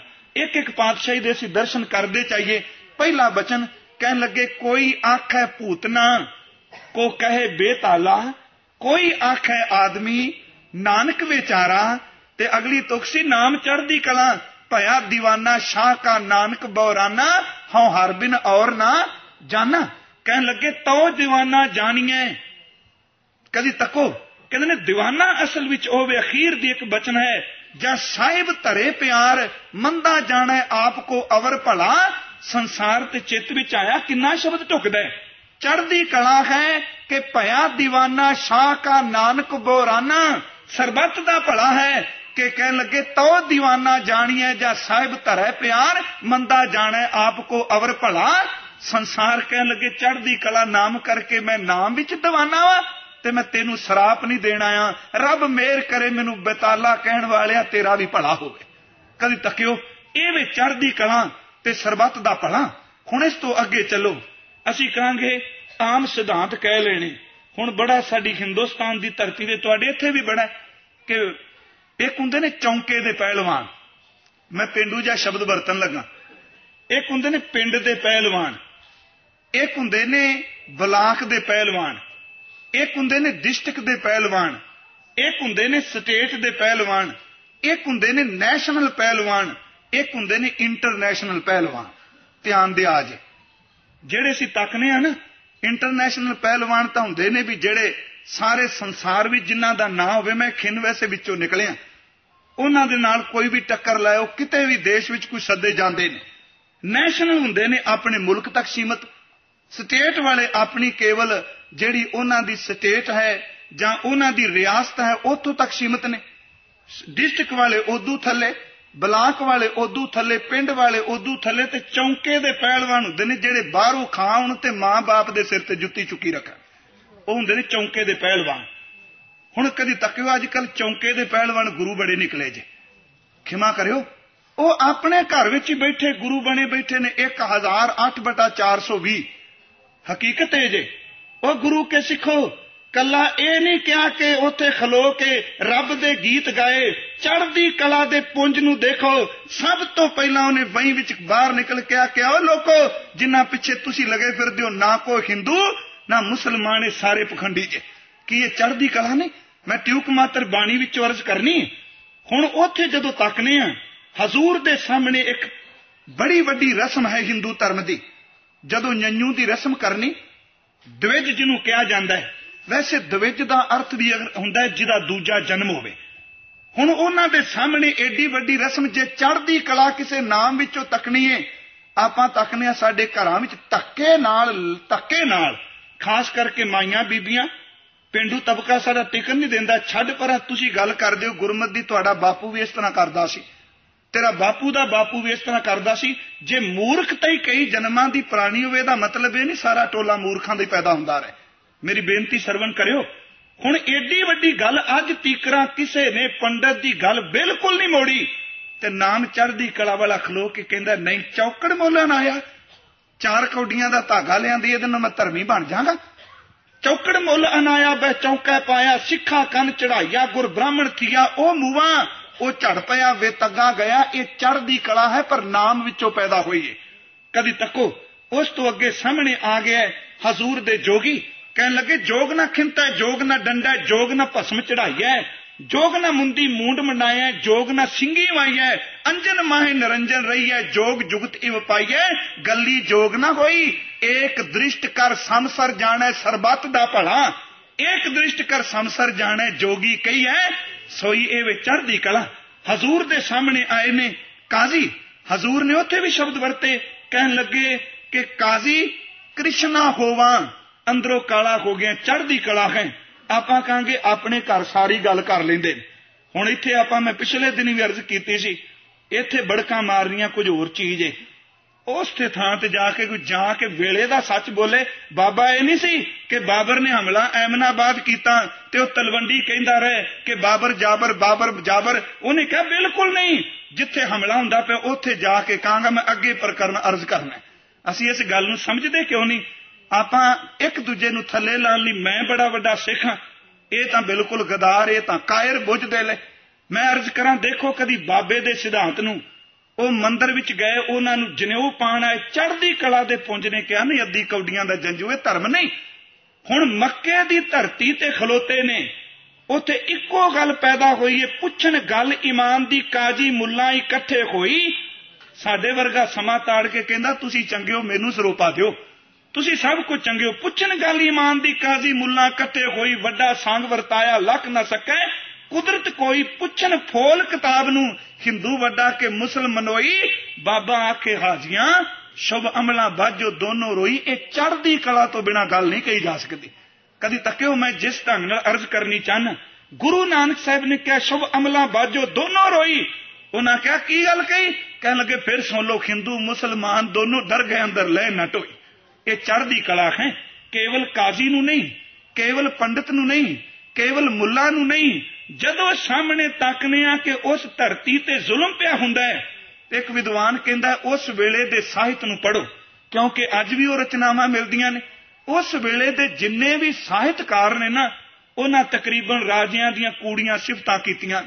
ਕਿਸੇ ਨੇ ਦਲੀਸ਼ਰੋ ਵਾ ਈਸ਼ਰੋ ਲਿਖਿਆ, ਕਿਸੇ ਨੇ ਪ੍ਰਜਾਪਤ ਲਿਖਿਆ ਹੈ। ਰਾਜੇ ਜੈ ਸਿੰਘ ਵਰਗੇ ਬੇਵਕੂਫ ਲੋਕਾਂ ਦੀ ਸਿਫਤਾਂ ਬੜੀਆਂ ਕੀਤੀਆਂ ਗਈਆਂ। ਉਸ ਵੇਲੇ ਦੀਆਂ ਘਟਨਾਵਾਂ ਨੇ। ਉਹ ਲਿਖਦਾ ਹੈ, ਹਿੰਦੂ ਵਿਦਵਾਨ ਉਹ ਸਾਹਿਤ ਪੱਖ ਤੋਂ ਲੈਂਦਾ ਹੈ ਨਾ, ਉਹ ਕਹਿੰਦਾ, ਕੇਵਲ ਇੱਕ ਬਾਬੇ ਨਾਨਕ ਦੀ ਬਾਣੀ ਹੈ, ਜਿਹਦੇ ਵਿੱਚੋਂ ਚੜ੍ਹਦੀ ਕਲਾ ਦੀਆਂ ਚਿਣਗਾਂ ਫੁੱਟਦੀਆਂ ਨੇ, ਜਿਹੜਾ ਸਾਹਮਣੇ ਸਭ ਤੋਂ ਪਹਿਲਾਂ ਹਿੰਦੁਸਤਾਨ ਸ਼ਬਦ ਵਰਦਾ ਬਾਣੀ ਵਿੱਚ, ਤੇ ਦੂਜੀ ਗੱਲ, ਬਾਦਸ਼ਾਹ ਦੇ ਸਾਹਮਣੇ ਖਲੋ ਕੇ ਕਹਿੰਦਾ, ਤੂੰ ਪਾਪ ਦੀ ਜੰਜ ਦਾ ਲਾੜਾ ਹੈ, ਇਥੋਂ ਦੀਆਂ ਬੱਚੀਆਂ ਨੂੰ ਜੋਰੀ ਤੂੰ ਦਾਨ ਵਿੱਚ ਮੰਗਣਾ ਹੈ। ਕਿਹੜਾ ਕਹੇਗਾ ਚੜ੍ਹਦੀ ਕਲਾ ਦੀ ਇੱਥੋਂ ਤੱਕ ਗੱਲ? ਹਜ਼ੂਰ ਨੇ ਉੱਤੇ ਸ਼ਬਦ ਕੈਸਨ ਖੁਰਾਸਾਨ, ਖਸਮਾਨਾ, ਕੀਆ, ਹਿੰਦੁਸਤਾਨ। ਡਰਾਇਆ, ਆਪੇ ਦੋਸ਼ ਨਾ ਦੇਈ ਕਰਤਾ ਜਮ ਕਰ, ਮੁਗਲ ਚੜਾਇਆ। ਕਹਿਣ ਲੱਗੇ ਦੇ ਵਿੱਚ ਇੱਕ ਤੋਕ ਕਹੀ ਸੀ, ਰਤਨ ਵਿਗਾੜ ਵਗੋਏ ਕੁੱਤੀ। ਇਹ ਸ਼ਬਦ ਕਹਿ ਦੇਣਾ ਤੇਰੇ ਸਿਪਾਈ ਕੁੱਤਿਆਂ ਦੀ ਤਰ੍ਹਾਂ ਲੋਕਾਂ ਨੂੰ ਪਾੜਦੇ ਪੈਣੇ। ਤੇ ਕਹਿ ਵੀ ਅਮਨਾਬਾਦ ਵਿੱਚ ਗੁਰਮਖੋ, ਇਹ ਨਾਨਕ ਨਾਮ ਚੜ੍ਹਦੀ ਕਲਾ ਹੈ। ਚੜ੍ਹਦੀ ਕਲਾ ਵਾਲਾ ਕਹੇਗਾ, ਜਦੋਂ ਤੱਕਿਆ ਕਾਜੀ ਮੁੱਲਾ ਤੁਰੇ ਫਿਰਦੇ ਨੇ, ਕਹਿਣ ਲੱਗੇ, ਲਾਲੋ, ਕਾਜੀਆਂ ਬਾਹਮਣਾ ਕੀ ਗੱਲ ਥੱਕੀ, ਅਗਦ ਪੜੇ ਸ਼ੈਤਾਨ ਵੇ ਲਾਲੋ। ਕਹਿਣ ਲੱਗੇ, ਬਾਬਰ ਬਾਣੀ ਫਿਰ ਗਈ, ਕੋਇਰ ਨਾ ਰੋਟੀ ਖਾਏ, ਚਾਰ ਚਫੇਰੇ ਬਾਬਰ ਦਾ ਬੋਲ ਬਾਲਾ ਹੈ। ਉੱਥੇ ਉਹਨੇ ਗੀਤ ਗਾਏ ਸਨ ਕਿ ਖੂਨ ਕੇ ਸੋਹਲੇ ਗਾਵੀਆਂ ਨਾਨਕ, ਰਤ ਕਾ ਕੁੰਗੂ ਪਾਏ ਵੇ ਲਾਲੋ। ਦੇਖੋ, ਇਹ ਚੜ੍ਹਦੀ ਕਲਾ ਉਸ ਮੈਦਾਨ ਵਿੱਚ ਖਲੋ ਕੇ ਬਾਦਸ਼ਾਹ ਦੇ ਸਾਹਮਣੇ ਕਹਿ ਦੇਣਾ ਕਿ ਇਹ ਨਾਮ ਵਿੱਚੋਂ ਨਿਕਲੀ ਕੋਈ ਚੜ੍ਹਦੀ ਕਲਾ ਨਹੀਂ। ਤਿਉਕ ਮਾਤਰ ਅੱਗੇ ਚੱਲੋ। ਵੈਸੇ ਤੇ ਇਸ ਵਿਸ਼ੇ ਤੇ ਮਹੀਨਾ 2 ਚਾਹੀਦਾ ਸੀ। ਕੱਲਾ ਚੜ੍ਹਦੀ ਕਲਾ। ਗੁਰੂ ਅੰਗਦ ਸਾਹਿਬ ਦਾ ਸਮਾਂ ਆਇਆ ਬਾਬੇ ਨੇ ਬਿਲਕੁਲ ਪਰਿਵਾਰ ਦੀ ਪਰਵਾਹ ਨਹੀਂ ਕੀਤੀ। ਸਾਰਿਆਂ ਕਿਹਾ ਕਿ ਦੇਖੋ ਜੀ, ਤੁਹਾਡੇ ਦੋ ਪੁੱਤਰ ਬੜੇ ਸਿਆਣੇ ਨੇ। ਉਹ ਕਹਿਣ ਲੱਗੇ, ਬਿਲਕੁਲ ਸਿਆਣੇ ਹੋਣ, ਪਰ ਤਖਤ ਜਿਹੜਾ, ਉਹ ਗੁਰੂ ਅੰਗਦ ਸਾਹਿਬ ਭਾਈ ਲੈਣੇ ਨੂੰ ਮਿਲੇਗਾ। ਕਿ ਇਹ ਚੜ੍ਹਦੀ ਕਲਾ ਦਾ ਪ੍ਰਤੀਕ ਨਹੀਂ ਕਿ ਜੋਤ ਸਮਾਣੀ, ਜੋਤ ਮੈਂ ਆਪ ਆਪੈ ਸੇਤੀ ਮੇ ਕਿਉਨ ਸਿੱਖਾਂ ਪੁੱਤਰਾਂ ਕੋ ਕੈ ਸਭ ਉਮਤ ਵੇਖੋ ਜੇ ਕਿਉਨ, ਜਾਂ ਸੁਧੋਸ਼, ਤਾਂ ਲੈਣਾ ਟਿਕਿਉਨ ਕਿੰਨੀ ਚੜ੍ਹਦੀ ਕਲਾ ਅੰਦਰ ਦੀ? ਜਿਉਂਦੇ ਜੀ ਕਹਿਣ ਲੱਗੇ ਲੈਣਿਆ ਅੱਜ ਤੂੰ ਤਖਤ ਤੇ ਬੈਠ, ਮੈਂ ਤੈਨੂੰ ਮੱਥਾ ਟੇਕਣਾ, ਗੋਰੇ, ਚੇਲੇ ਰਹਿ ਰਾਸ ਕੀ, ਨਾਨਕ ਸਲਾਮਤ ਥੀਮ ਦੇ ਲੋਕਾਂ ਨੇ ਰੋਕਿਆ ਨਹੀਂ ਹੋਣਾ? ਬਹੁਤ ਕੁਛ ਕਿਹਾ। ਸਵਾਲ ਹੀ ਨਹੀਂ ਪੈਦਾ ਹੁੰਦਾ। ਮੈਂ ਕਹਿੰਨਾ ਉਹਨਾਂ ਨੂੰ ਬਾਹਰ ਦੇ ਲੋਕਾਂ ਬੇਤਾਲ ਕਿਹਾ ਪੂਤਨਾ ਕਿਹਾ, ਸ਼ਦਾਈ ਕਿਹਾ। ਆਪਣੇ ਘਰ ਦੇ ਜੀਆਂ ਨੇ ਬਹੁਤ ਕੁਝ ਕਿਹਾ। ਉੱਥੇ ਬਾਦਸ਼ਾਹ ਦੀ ਹਕੂਮਤ ਨੇ ਕੈਦ ਕੀਤਾ। ਉੱਥੇ ਬਾਹਮਣਾ ਕਾਜ਼ੀਆਂ ਨੇ ਬਹੁਤ ਤੋਮਤਾਂ ਲਾਈਆਂ। ਇੰਨਿਆਂ ਨੂੰ ਚੀਰ ਕੇ ਵੀ ਸੱਚ ਦਾ ਹੋਕਾ ਦੇਈ ਜਾਣਾ, ਐਵੇਂ ਨਾਮ ਚੜ੍ਹਦੀ ਕਲਾ। ਅੰਦਰ ਨੂੰ ਖਿੰਡਣ ਨਹੀਂ ਦਿੱਤਾ। ਗੁਰੂ ਅੰਗਦ ਸਾਹਿਬ ਤਖਤ ਤੇ ਬੈਠੇ ਨੇ। ਕਈ ਵਾਰੀ ਢੈਂਦੀ ਕਲਾ ਦਾ ਕਾਰਨ ਹੁੰਦਾ ਪੇਟ ਦਾ ਸਾਧਨ। ਜਿੱਦਨ ਰੋਜੀ ਚਲੀ ਜਾਏ ਉਦਨ ਬੰਦੇ ਅਸੂਲ ਛੱਡਣੇ ਸ਼ੁਰੂ ਕਰ ਦਿੰਦੇ ਨੇ। ਪਰ ਧੰਨ ਗੁਰੂ ਅੰਗਦ ਸਾਹਿਬ ਦੀ ਚੜ੍ਹਦੀ ਕਲਾ ਤੱਕੋ, ਉਹ ਕਹਿਣ ਲੱਗੇ, ਚਿੰਤਾ ਨਾ ਕਰ। ਸਾਈਂ ਦਾ ਚਿੰਤਨ ਕਰਿਆ ਕਰ, ਚਿੰਤਾ ਕਰੇਗਾ ਤੇ ਢੈਂਦੀ ਕਲਾ ਆਵੇਗੀ ਤੇ ਚਿੰਤਨ ਕਰੇਗਾ ਤੇ ਚੜ੍ਹਦੀ ਕਲਾ ਹੋਵੇਗੀ। ਕਿਉਂਕਿ ਨਾਮ ਚੜ੍ਹਦੀ ਕਲਾ ਦਿੰਦਾ ਹੈ। ਹਜ਼ੂਰ ਨੇ ਸ਼ਬਦ ਵਰਤੇ, ਨਾਨਕ ਚਿੰਤਾ ਮਤ ਕਰੋ, ਚਿੰਤਾ ਤਿਸ ਹੀ, ਹੈ ਜਲ ਮੈਂ ਜੰਤ ਉਪਾਇਨ, ਤਿਨਾ ਪੀ ਰੋਜੀ ਦੇ ਕਦੀ ਤੱਕੋ ਉਹਨਾਂ ਦੇ ਸਾਹਮਣੇ, ਜੇ ਅਸੀਂ ਤੱਕਨੇ ਆ ਕਿ ਹਮਾਇੂ ਹਾਰ ਕੇ ਆਉਂਦਾ ਪਿਆ ਕਨੋਜ ਦੀ ਧਰਤੀ ਤੋਂ, ਸ਼ੇਰ ਸ਼ਾਹ ਸੂਰੀ ਤੋਂ, ਕਵੀ ਸੰਤੋਖ ਸਿੰਘ ਨੇ ਉੱਤੇ ਇੱਕ ਸ਼ਬਦ ਕਿਹਾ ਹਜ਼ੂਰ ਨੇ ਕੋਈ ਧਿਆਨ ਨਹੀਂ ਦਿੱਤਾ ਤੇ ਇੱਕੋ ਦਮ ਮਲਕੜੇ ਜਾ ਉਹਨੇ ਆਪਣੀ ਤਲਵਾਰ ਦੇ ਮੁੱਠੇ ਤੇ ਹੱਥ ਰੱਖਿਆ ਤੇ ਗੁਰੂ ਅੰਗਦ ਸਾਹਿਬ ਉੱਠ ਕੇ ਖੜੇ ਹੋ ਗਏ। ਇਹ ਨਹੀਂ ਕਿਹਾ ਵੀ ਤੂੰ ਜੀ ਆਇਆ, ਕਹਿਣ ਲੱਗੇ, ਕਾਇਰ ਭਇਓ, ਭਾਜ ਕਰ ਆਵਾ। ਉਹ ਬੁੱਝ ਦਿਲ ਬੰਦਿਆਂ, ਤੂੰ ਉੱਥੇ ਤਾਂ ਬੁੱਝ ਦਿਲ ਬਣ ਕੇ, ਕਾਇਰ ਬਣ ਕੇ ਭੱਜ ਕੇ ਆਇਆ। ਕਹਿਣ ਲੱਗੇ ਹਮਕੋ ਚਾਹ ਸੂਰਤਾ ਦਿਖਰਾਵਾ? ਸਾਡੇ ਫਕੀਰਾਂ ਤੇ ਤਲਵਾਰਾਂ ਕੱਢ ਕੇ ਸੂਰਮਤਾ ਹੀ ਦਿਖਾਣਾ ਤੇਰੀ ਤਲਵਾਰ ਕਿੱਥੇ ਖੁੰਡੀ ਹੋ ਗਈ? ਉਹ ਸ਼ੇਰਸ਼ਾ ਸੂਰੀ ਦੇ ਸਾਹਮਣੇ ਜੇ ਮਾਂ ਦੇ ਜਾਇਆ ਹੈ, ਮਾਂ ਦੀ ਕੁੱਖ ਨੂੰ ਮਾਣੇ ਜੇ ਪਿਤਾ ਦੇ ਘਰ ਵਿੱਚੋਂ ਤੈਨੂੰ ਅਣਖ ਮਿਲੀਏ, ਤੇ ਫਕੀਰਾਂ ਤੇ ਤਲਵਾਰ ਨਾ ਚੁੱਕ ਚੱਲ ਜਾ ਸ਼ੇਰਸ਼ਾ ਸੂਰੀ ਦਾ ਮੁਕਾਬਲਾ ਕਰ। ਕੌਣ ਹੈ ਜੀ? ਇਹ ਸ਼ਬਦ ਕਹੇਗਾ, ਇਹ ਨਾਮ ਵਿੱਚੋਂ ਨਿਕਲੀ ਕੋਈ ਚੜ੍ਹਦੀ ਕਲਾ ਨੇ ਕਹਿ। ਮੈਂ ਟਿਊਕ ਮਾਤਰ ਚੱਲਾਂ, ਗੁਰੂ ਅਮਰਦਾਸ ਦਾ ਸਮਾਂ ਹੈ।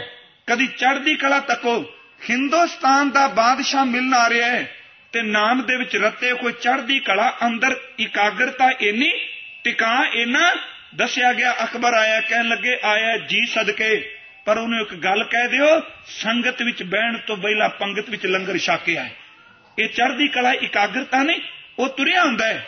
ਮਹਿਮਾ ਪ੍ਰਕਾਸ਼ ਦਾ ਕਰਤਾ ਕਹਿੰਦਾ ਹੈ ਅਕਬਰ ਉਤਰਿਆ ਤੇ ਉਹਦੇ ਅਹਿਲਕਾਰਾਂ ਨੇ ਲਾਲ ਰੰਗ ਦਾ ਕਲੀਨ ਗਲੀਚੇ ਵਿਛਾਣੇ ਸ਼ੁਰੂ ਕੀਤੇ ਤੇ ਅਕਬਰ ਨੇ ਉਤਰਦਿਆਂ ਸਾਰ ਗਲੀਚਾ ਵਲੇਟ ਕੇ ਕਿਹਾ ਮੈਂ ਫਕੀਰਾਂ ਦੇ, ਦਰਵੇਸ਼ਾਂ ਦੇ, ਗੁਰੂਆਂ ਦੇ ਦਰ ਤੇ ਆਇਆ ਵਾਂ। ਇੱਥੇ ਗਲੀਚੇ ਨਹੀਂ, ਇੱਥੇ ਜੁੱਤੀ ਲਾ ਕੇ ਜਾਣਾ ਚਾਹੀਦਾ ਹੈ। ਗੁਰੂ ਕੇ ਸਿੱਖੋ ਆਇਆ। ਉਹਨੇ ਲੰਗਰ ਵਿੱਚ ਪ੍ਰਸ਼ਾਦ ਛਕਿਆ, ਪਰ ਜਗੀਰ ਲਾਣ ਲੱਗਾ। ਜੇ ਅੰਦਰ ਢੈਂਦੀ ਕਲਾ ਵਿੱਚ ਹੁੰਦਾ ਤੇ ਜ਼ਰੂਰ ਜਗੀਰ ਲੈਂਦੇ। ਚੜ੍ਹਦੀ ਕਲਾ ਵਾਲੇ ਨੇ ਕਿਹਾ, ਬਾਦਸ਼ਾਹ, ਤੇਰੇ ਰੁਪਈਏ ਕੱਲ ਨੂੰ ਮੁੱਕ ਜਾਣੇ ਨੇ। ਨਾਲੇ ਲੰਗਰ ਤਾਂ ਸੰਗਤ ਦੀ ਸੇਵਾ ਨਾਲ ਚੱਲਦਾ ਬਾਦਸ਼ਾਹ ਦੀ ਡੋਨੇਸ਼ਨ ਨਾਲ ਨਹੀਂ। ਤੱਕਿਓ, ਇਹ ਚੜ੍ਹਦੀ ਕਲਾ ਹੈ। ਕਿ ਇਹ ਚੜ੍ਹਦੀ ਕਲਾ ਨੇ ਕਿੰਨਾ ਭਾਰਾ ਭਾਂਡਾ ਭਰਿਆ ਤਖਤ ਤੇ ਬੈਠਿਆਂ ਪੂਰੇ ਜ਼ੋਰ ਨਾਲ ਲੱਤ ਮਾਰੀ ਆ ਕੇ ਬਾਬੇ ਦਾਤੂ ਨੇ ਤੇ ਚੜ੍ਹਦੀ ਕਲਾ ਦੇ ਪੁੰਜ ਨੇ ਚਰਨ ਪਕੜ ਕੇ ਕਿਹਾ, ਅੰਦਰ ਨਹੀਂ ਖਿੰਡਣ ਦਿੱਤਾ।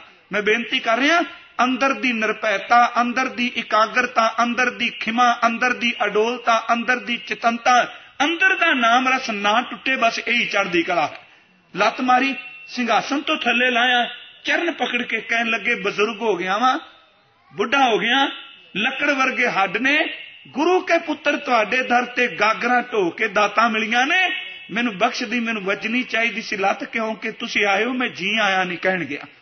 ਉਹਨੇ ਕਿਹਾ ਵੀ ਸ਼ਾਮ ਤੱਕ ਗੋਇੰਦਵਾਲ ਛੱਡ ਦਿਓ। ਹੱਥ ਜੋੜ ਕੇ ਕਹਿਣ ਲੱਗੇ, ਤੁਸੀਂ ਖੁਸ਼ ਰਿਹਾ ਜੇ?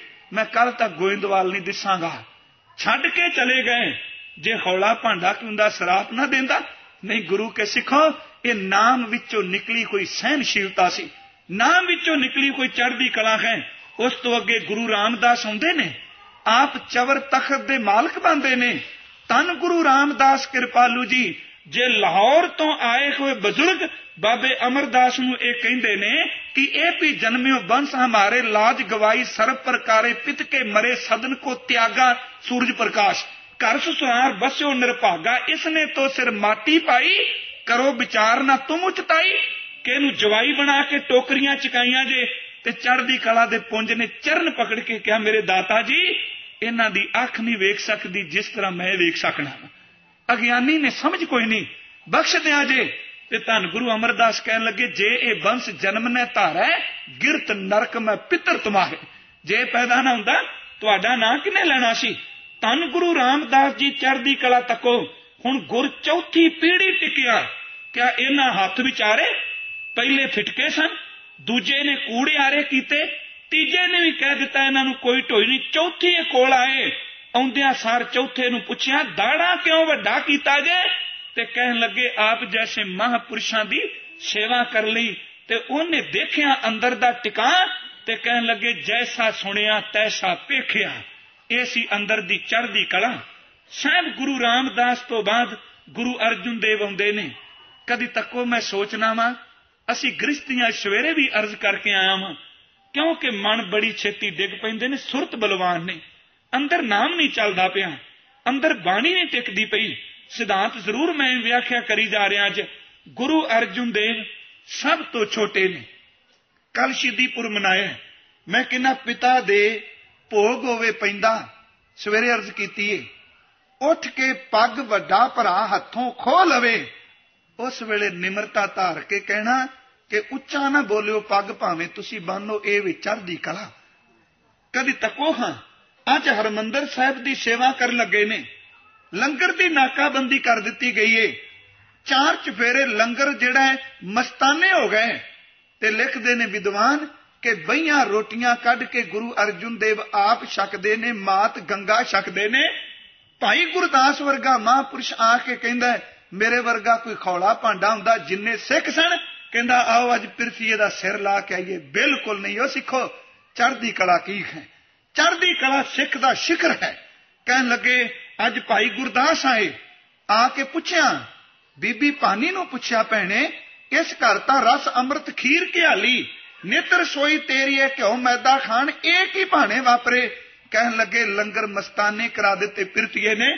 ਗੁਰੂ ਅਰਜੁਨ ਦੇਵ ਨੂੰ ਪੁੱਛਿਆ, ਕਹਿਣ ਲੱਗੇ, ਭਾਈ ਗੁਰਦਾਸ ਨੂੰ ਖਮੋਸ਼। ਪੁੱਛਿਆ, ਕਿਉਂ? ਕਹਿਣ ਲੱਗੇ, ਬੜਾ ਆਨੰਦ ਬਣਿਆ ਰੁਖੋ ਭੋਜਨ ਭੂਮ ਸੈਨ ਇਹ ਵੇ ਚੜ੍ਹਦੀ ਕਲਾ।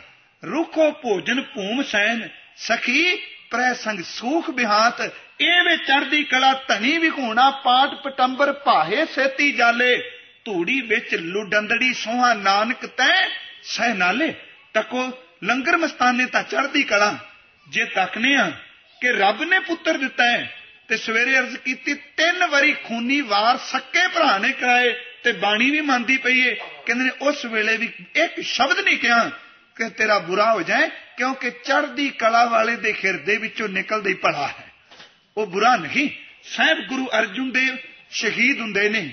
ਇਦੋਂ ਵੱਡੀ ਚੜ੍ਹਦੀ ਕਲਾ ਕੀ ਹੈ ਗੁਰੂ ਕੇ ਸਿੱਖੋ, ਤਵੀ ਤੇ ਬੈਠ ਕੇ ਕਹਿਣਾ, ਤੇਰਾ ਕੀ ਆ? ਮਿੱਠਾ ਲਾਗੈ, ਹਰ ਨਾਮ ਪਦਾਰਥ ਨਾਨਕ ਮੰਗੈ।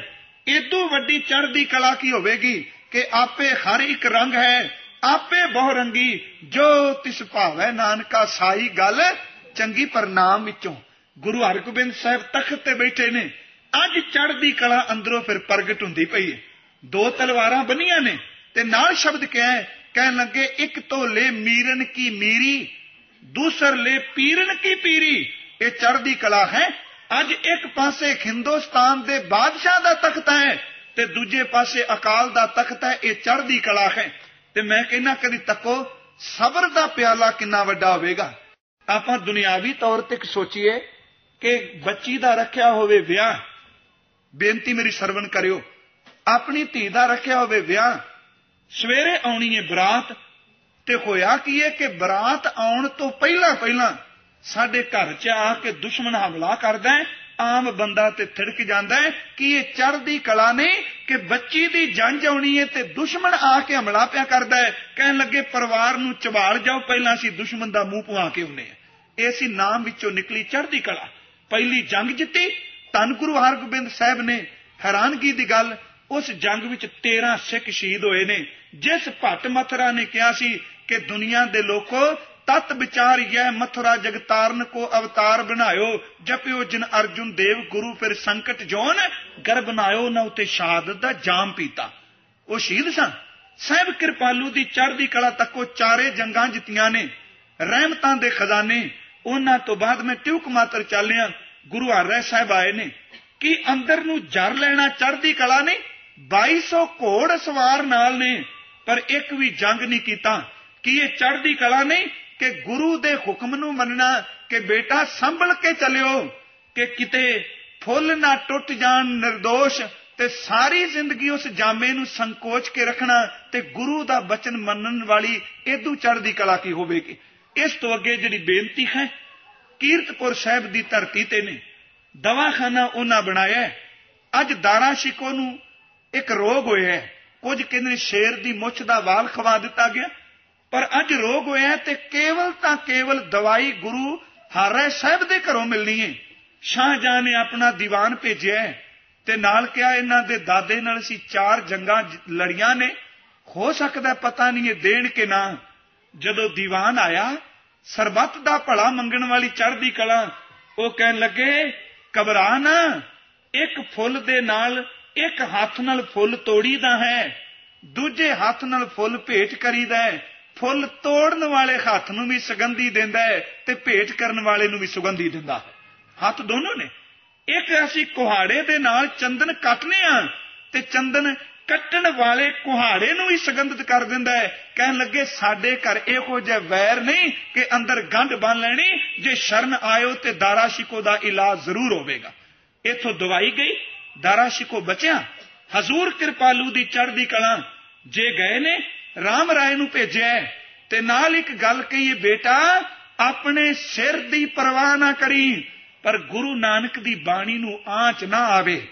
ਚੜ੍ਹਦੀ ਕਲਾ ਨਹੀਂ ਕਿ ਪੁੱਤਰ ਨੇ ਇੱਕ ਤੁਕ ਬਦਲੀ ਏ ਤੇ ਨਾਲ ਕਹਿ ਦਿੱਤਾ, ਅੱਜ ਤੋਂ ਬਾਅਦ ਮੇਰੇ ਘਰ ਨਾ ਵੀ ਪੁੱਤਰ ਵਰਗਾ ਮੋਹ, ਏਦੂ ਵੱਡਾ ਮੋਹ ਕੋਈ ਹੈ ਹੀ ਨਹੀਂ।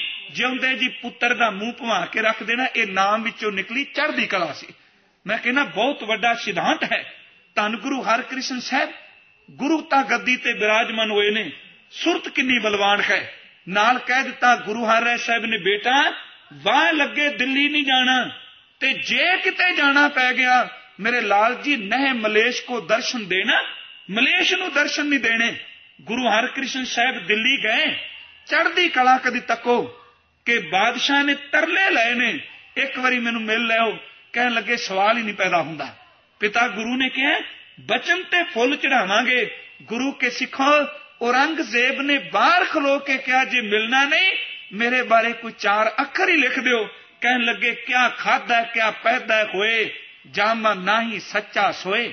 ਕਿਆ ਮੇਵਾ, ਕਿਆ ਘਿਓ ਗੁੜ ਮਿੱਠਾ, ਕਿਆ ਮੈਦਾ, ਕਿਆ ਮਾਸ, ਕਿਆ ਕੱਪੜ, ਕਿਆ ਸੇਜ ਸੁਖਾਲੀ ਕੀਜੈ ਭੋਗ ਬਿਲਾਸ ਕਿਆ ਲਸ਼ਕਰ ਕਿਆ ਨੇਬ ਖਵਾਸੀ, ਆਵੇ ਮਹਿਲੀ ਵਾਸ। ਜੇ ਨਾਮ ਕੋਈ ਨਹੀਂ ਤੇ ਢੈਂਦੀ ਕਲਾਈ, ਨਾਨਕ ਸੱਚੇ ਨਾਮ ਬਿਨ ਸਭੋ ਟੋਲ ਵਿਸ਼ਾਂ ਵਿਨਾਸ਼, ਨਾਮ ਹੀ ਚੜ੍ਹਦੀ ਕਲਾ ਹੈ। ਸਰੀਰ ਤਿਆਗੇ, ਪਰ ਔਰੰਗਜ਼ੇਬ ਨੂੰ ਮਿਲੇ ਨਹੀਂ। ਤੱਕੋ ਅੱਜ ਗੁਰੂ ਤੇਗ ਬਹਾਦਰ ਜੀ ਆਏ ਨੇ। ਮੈਂ ਕਹਿੰਦਾ, ਚੜ੍ਹਦੀ ਕਲਾ ਤੱਕੋ, ਅੱਜ ਗੁਰੂ ਪ੍ਰਗਟ ਹੋਏ ਨੇ। ਮੱਖਣ ਛਾ ਮੱਥਾ ਟੇਕ ਕੇ ਗਿਆ ਹੈ। ਧੀਰਮਲ ਗੋਲੀ ਪਿਆ ਚਲਾਉਂਦਾ ਹੈ। ਤੇ ਖਲੋਤਿਆਂ ਕਹਿੰਦੇ ਨੇ, ਭਲੇ ਧੀਰਮਲ ਭਰੇ ਜੀ ਭਲੇ ਧੀਰਮਲ ਧੀਰ, ਰੱਬ ਤੇਰਾ ਭਲਾ ਕਰੇ, ਕਿਉਂਕਿ ਚੜਦੀ ਕਲਾ ਵਾਲਾ ਖਿਰਦਾ ਸਾਹਮਣੇ ਗੋਲੀ ਮਾਰਨ ਵਾਲੇ ਨੂੰ ਵੀ ਕਹਿੰਦਾ ਪਿਆ, ਰੱਬ ਤੈਨੂੰ ਸਮਾਤੀ ਬਖਸ਼ੇ। ਕਦੀ ਤੱਕੋ ਉਸ ਚੜਦੀ ਕਲਾ ਨੂੰ ਦੇਖੀਏ, ਜਦੋਂ ਅੰਮ੍ਰਿਤਸਰ ਜਾਂਦੇ ਨੇ, ਦਰਵਾਜ਼ੇ ਬੰਦ ਨੇ, ਪਰ ਬਹਿ ਕੇ ਚੜਦੀ ਕਲਾ ਅੰਦਰੋਂ ਖਿੰਡਾ ਨਹੀਂ। ਉਸ ਤੋਂ ਅੱਗੇ ਜਿਸ ਦਿਨ ਆਨੰਦਪੁਰ ਸਾਹਿਬ ਦੀ ਧਰਤੀ ਤੇ ਆਉਂਦੇ ਨੇ ਚੜਦੀ ਕਲਾ ਗੁਰਮਖੋ, ਪਟਨਾ ਸਾਹਿਬ ਦੀ ਧਰਤੀ ਤੇ ਤੱਕੋ, ਰੱਬ ਨੇ ਤਿੰਨ ਦਹਾਕਿਆਂ ਤੋਂ ਬਾਅਦ ਪੁੱਤਰ ਦੀ ਦਾਤ ਦਿੱਤੀ। 32 33 ਸਾਲ ਹੋ ਗਏ ਨੇ, ਵਿਆਹ ਹੋਇਆਂ ਨੂੰ ਘਰ ਪੁੱਤਰ ਨਹੀਂ। ਅੱਜ 33 ਸਾਲ ਬਾਅਦ ਮੈਂ ਸਿਰਫ ਲਗਭਗ ਕਹਿ ਰਿਹਾ, ਤਿੰਨ ਦਹਾਕਿਆਂ ਤੋਂ ਬਾਅਦ ਰੱਬ ਨੇ ਪੁੱਤਰ ਦਿੱਤਾ ਤੇ ਚੜ੍ਹਦੀ ਕਲਾ ਦਾ ਪੁੰਜ ਉਦਨ ਵੀ ਘਰ ਨਹੀਂ। ਇਹ ਨਹੀਂ ਕਿ ਸੁਣਦਿਆਂ ਸਾਰ ਵਾਪਸ ਆ ਜਾਣਾ, ਚੜ੍ਹਦੀ ਕਲਾ ਦਾ ਪੁੰਜ ਉਦਨ ਆਪਣੇ ਪੁੱਤਰ ਨੂੰ ਮਿਲਿਆ ਜਿੱਦਨ ਪੁੱਤਰ 5.5 ਸਾਲ ਦੇ ਕਰੀਬ ਹੋ ਗਿਆ। ਜਿਹਦੇ ਅੰਦਰ ਇੰਨਾ ਹੀ ਮੋਹ ਹੀ ਨਹੀਂ ਮੋਹ ਦੀਆਂ ਤੰਦਾਂ ਹੀ ਨਹੀਂ। ਇਹਨੂੰ ਚੜ੍ਹਦੀ ਕਲਾ ਨਹੀਂ ਕਾਂਗੇ ਤੇ ਹੋਰ ਕੀ ਕਾਂਗੇ ਢੈਂਦੀ ਕਲਾ ਹੁੰਦੀ ਹੈ ਆਪਣੀ ਸੁਰਤ ਡਿੱਗ ਪੈਣੀ। ਹਾਲਾਂ ਪਤਾ ਕਿ ਮੇਰਾ ਪੁੱਤਰ ਦਸਵਾਂ ਗੁਰੂ ਬੰਨਾ ਹੈ, ਪਰ ਅੰਦਰ ਦੇ ਮਿਸ਼ਨ ਨੂੰ, ਅੰਦਰ ਵਾਲਾ ਜਿਹੜਾ ਮਿਸ਼ਨ ਹੈ, ਉਹਨੂੰ ਪੂਰੀਆਂ ਕਰਕੇ ਆਉਂਦੇ ਪਏ ਨੇ। ਹੁਣ ਤੱਕੋ ਚਿੱਠੀ ਜਾਂਦੀ ਏ ਕਿ ਤੁਹਾਡੇ 4.5 ਸਾਲ ਦੇ ਪੁੱਤਰ ਨੇ ਹਾਕਮ ਦੀ ਸਵਾਰੀ ਦੇ ਸਾਹਮਣੇ ਖਲੋ ਕੇ ਦੰਦੀਆਂ ਖਰਾਈਆਂ ਨੇ। ਤੇ ਗੁਰੂ ਤੇਗ ਬਹਾਦਰ ਪਤਾ ਕੀ ਲਿਖਦੇ ਨੇ? ਚੜ੍ਹਦੀ ਕਲਾ ਕਹਿਣ ਲੱਗੇ, ਗੋਬਿੰਦ, ਜੋ ਕੀਆ, ਸੋ ਭਲਾ ਕੀਆ। ਜੋ ਮੇਰੇ ਪੁੱਤਰ ਨੇ ਕੀਤਾ, ਭਲਾ ਕੀਤਾ ਕਹਿਣ ਲੱਗੇ, ਸਰਕਾਰੀ ਐਲਕਾਰ ਆਏ, ਅਵਲ ਤਾਂ ਥਾਂ ਦੇਣੀ ਨਹੀਂ। ਜੇ ਆਏ, ਪਾਮ ਦੀ ਦੇਣੀ, ਸਰਾਂਦੀ ਨਹੀਂ, ਕਿਉਂਕਿ ਗੁਰੂ ਨਾਨਕ ਦਾ ਘਰ ਕਿਸੇ ਦੀ ਈ ਨਹੀਂ ਮੰਨਦਾ। ਇਹ ਚੜ੍ਹਦੀ ਕਲਾ ਹੈ। ਹੁਣ ਤੱਕੋ ਅੱਜ ਸਾਰੇ ਆਸਰੇ ਟੁੱਟ ਗਏ। ਅਨੰਦਪੁਰ ਸਾਹਿਬ ਦੀ ਧਰਤੀ ਤੇ ਗਏ। ਤੇ ਚੜ੍ਹਦੀ ਕਲਾ ਵਾਲੇ ਨੇ ਇੱਕ ਗੱਲ ਕਹੀ ਸੀ, ਕਹਿਣ ਲੱਗੇ, ਚਿਤ ਚਰਨ ਕਮਲ ਕਾ ਆਸਰਾ, ਚਿਤ ਚਰਨ ਕਮਲ ਸੰਗ ਜੋੜੀਐ, ਮਨ ਲੋਚੈ ਬੁਰੀਆਈਆਂ, ਗੁਰ ਸ਼ਬਦੀ ਇਹ ਮਨ ਹੋੜੀਐ, ਬਾਹ ਜਿਨ੍ਹਾਂ ਦੀ ਪਕੜੀਐ, ਸਿਰ ਦੀਜੈ ਬਾਹ ਨਾ ਛੋੜੀਐ, ਤੇਗ ਬਹਾਦਰ ਬੋਲਿਆ, ਧਰ ਪਈਐ, ਧਰਮ ਨਾ ਛੋੜੀਐ, ਸਰੀਰ ਦੇ ਟੁਕੜੇ ਹੋ ਜਨ ਧਰਮ ਨੂੰ ਨਾ ਛੱਡਣਾ, ਗੁਰੂ ਕੇ ਸਿੱਖੋ, ਇਹ ਹੈ ਚੜ੍ਹਦੀ ਕਲਾ। ਕਦੀ ਤੱਕੋ, ਗੁਰੂ ਤੇਗ ਬਹਾਦਰ ਜੀ ਦੀ ਸ਼ਹਾਦਤ ਤੋਂ ਬਾਅਦ ਗੁਰੂ ਗੋਬਿੰਦ ਰਾਏ ਕਿਰਪਾਲੂ ਜੀ, ਉਹ ਜਿੱਤ ਕੇ ਆਉਂਦੇ ਨੇ ਪੰਘਾਣੀ ਦਾ ਯੁੱਧ। ਰੱਬ ਨੇ ਮਿਹਰ ਕੀਤੀ, ਚੜ੍ਹਦੀ ਕਲਾ ਦੇ ਪੁੰਜ। ਉਹਨਾਂ ਨੂੰ ਤੱਕੋ 9 ਸਾਲ ਦੇ ਪਿਤਾ ਚਲੇ ਗਏ, ਅੰਦਰ ਦਾ ਖੰਡਾ ਨਹੀਂ। ਆਨੰਦਪੁਰ ਸਾਹਿਬ ਦੀ ਧਰਤੀ ਤੇ ਅੰਮ੍ਰਿਤ ਦੀ ਦਾਤ ਦਿੱਤੀ, ਚੜ੍ਹਦੀ ਕਲਾ ਹੈ। ਆਨੰਦਪੁਰ ਨੂੰ ਛੱਡਿਆ ਕੋਈ ਖੰਡਾ ਨਹੀਂ। ਸਰਸਾਂ ਨੂੰ ਪਾਰ ਕੀਤਾ ਕੋਈ ਖੰਡਾ ਨਹੀਂ। ਤੇ ਅੱਲਾ ਯਾਰ ਖਾਂ ਜੋਗੀ ਤੇ ਲਿਖਦਾ ਹੈ, ਚਮਕੌਰ ਦੀ ਗੜੀ ਵਿੱਚ ਗਏ। ਤੇ ਜਪਜੀ ਸਾਹਿਬ ਦਾ ਪਾਠ ਸ਼ੁਰੂ ਕੀਤਾ ਨਾਲ ਕਹਿ ਦਿੱਤਾ ਕਹਿਣ ਲੱਗੇ ਜਪਜੀ का जाप उस घड़ी करना जरूर था पढ़ के गुरु ग्रंथ को भरना जरूर था पुत्र शहीद हो गए माता शहीद हो गई ਪਿਤਾ ਸ਼ਹੀਦ ਹੋ ਗਿਆ ਅਖੀਰ ਤੇ ਕਲਮ ਚੁੱਕ ਕੇ ਲਿਖਦੇ ਨੇ ਔਰੰਗਜ਼ੇਬ ਹੁਮਾਰਾ ਕਸਾ ਆਇਆ ਸਾਇਆ ਕੇ ਆਇਦ ਬਜ਼ੇਰ ਮੇਰੇ ਸਿਰ ਦੇ ਉੱਤੇ ਅਕਾਲ ਪੁਰਖ ਹੁਮਾ ਦਾ ਛਾਇਆ ਹੈ ਬਰੋ ਦਸ ਦਰਦ ਨਾ ਜਾਗੇ ਦਲੇਰ ਤੇਰੇ ਵਰਗੇ ਚੰਚਲ ਕਾਂ ਮੇਰਾ ਕੀ ਵਿਗਾੜ ਸਕਦੇ ਨੇ? ਇਹ ਸੀ ਨਾਮ ਵਿੱਚੋਂ ਨਿਕਲੀ ਚੜ੍ਹਦੀ ਕਲਾ। ਗੁਰੂ ਕੇ ਸਿੱਖੋ ਇੱਥੇ ਬਸ ਨਹੀਂ। ਉਸ ਤੋਂ ਪਹਿਲਾਂ ਅਸੀਂ ਕਹਾਂਗੇ ਤਾਂ ਗੁਰੂ ਸਾਹਿਬ ਸੰ ਜਰ ਗਏ। ਭਾਈ ਭਿਖਾਰੀ ਨੂੰ ਪੜੋ ਭਾਈ ਸਾਧ ਨੂੰ ਪੜੋ ਸਿਰਫ ਉਦਾਹਰਨਾਂ ਨੇ ਨਾ, ਉਹਦੇ ਘਰ ਅੰਦਰ ਪੁੱਤਰ ਦਾ ਵਿਆਹ ਤੇ ਦੂਜੇ ਦਿਨ ਪੁੱਤਰ ਦੀ ਅਰਥੀ ਉੱਠਦੀ, ਇਹ ਸੀ ਨਾਮ ਦੀ ਚੜ੍ਹਦੀ ਕਲਾ। ਸਾਧ ਵਰਗਾ ਜਾਂਦਾ ਹੈ। ਪਿੱਛੋਂ ਪੁੱਤਰ ਦੀ ਮੌਤ ਹੁੰਦੀ ਏ। ਮੁੜਿਆ ਨਹੀਂ ਗੁਰੂ ਦਾ ਹੁਕਮ ਮੰਨਿਆ, ਇਹ ਸੀ ਚੜ੍ਹਦੀ ਕਲਾ। ਸਮਾਂ ਆਇਆ ਬਾਬਾ ਬੰਦਾ ਸਿੰਘ ਬਹਾਦਰ ਦੇ ਪੁੱਤਰ ਦਾ ਕਲੇਜਾ ਕੱਢ ਕੇ ਮੂੰਹ ਵਿੱਚ ਪਾਇਆ ਇਹ ਸੀ ਨਾਨਕ ਨਾਮ ਚੜ੍ਹਦੀ ਕਲਾ, ਕਿਉਂਕਿ ਨਾਮ ਵਿੱਚੋਂ ਨਿਕਲੀ ਹੋਈ ਕਲਾ ਪੁੱਤਰ ਦਾ ਕਲੇਜਾ ਪਾ ਕੇ ਵੀ ਕਦੀ ਨਹੀਂ ਡੋਲਦੀ ਹੁੰਦੀ।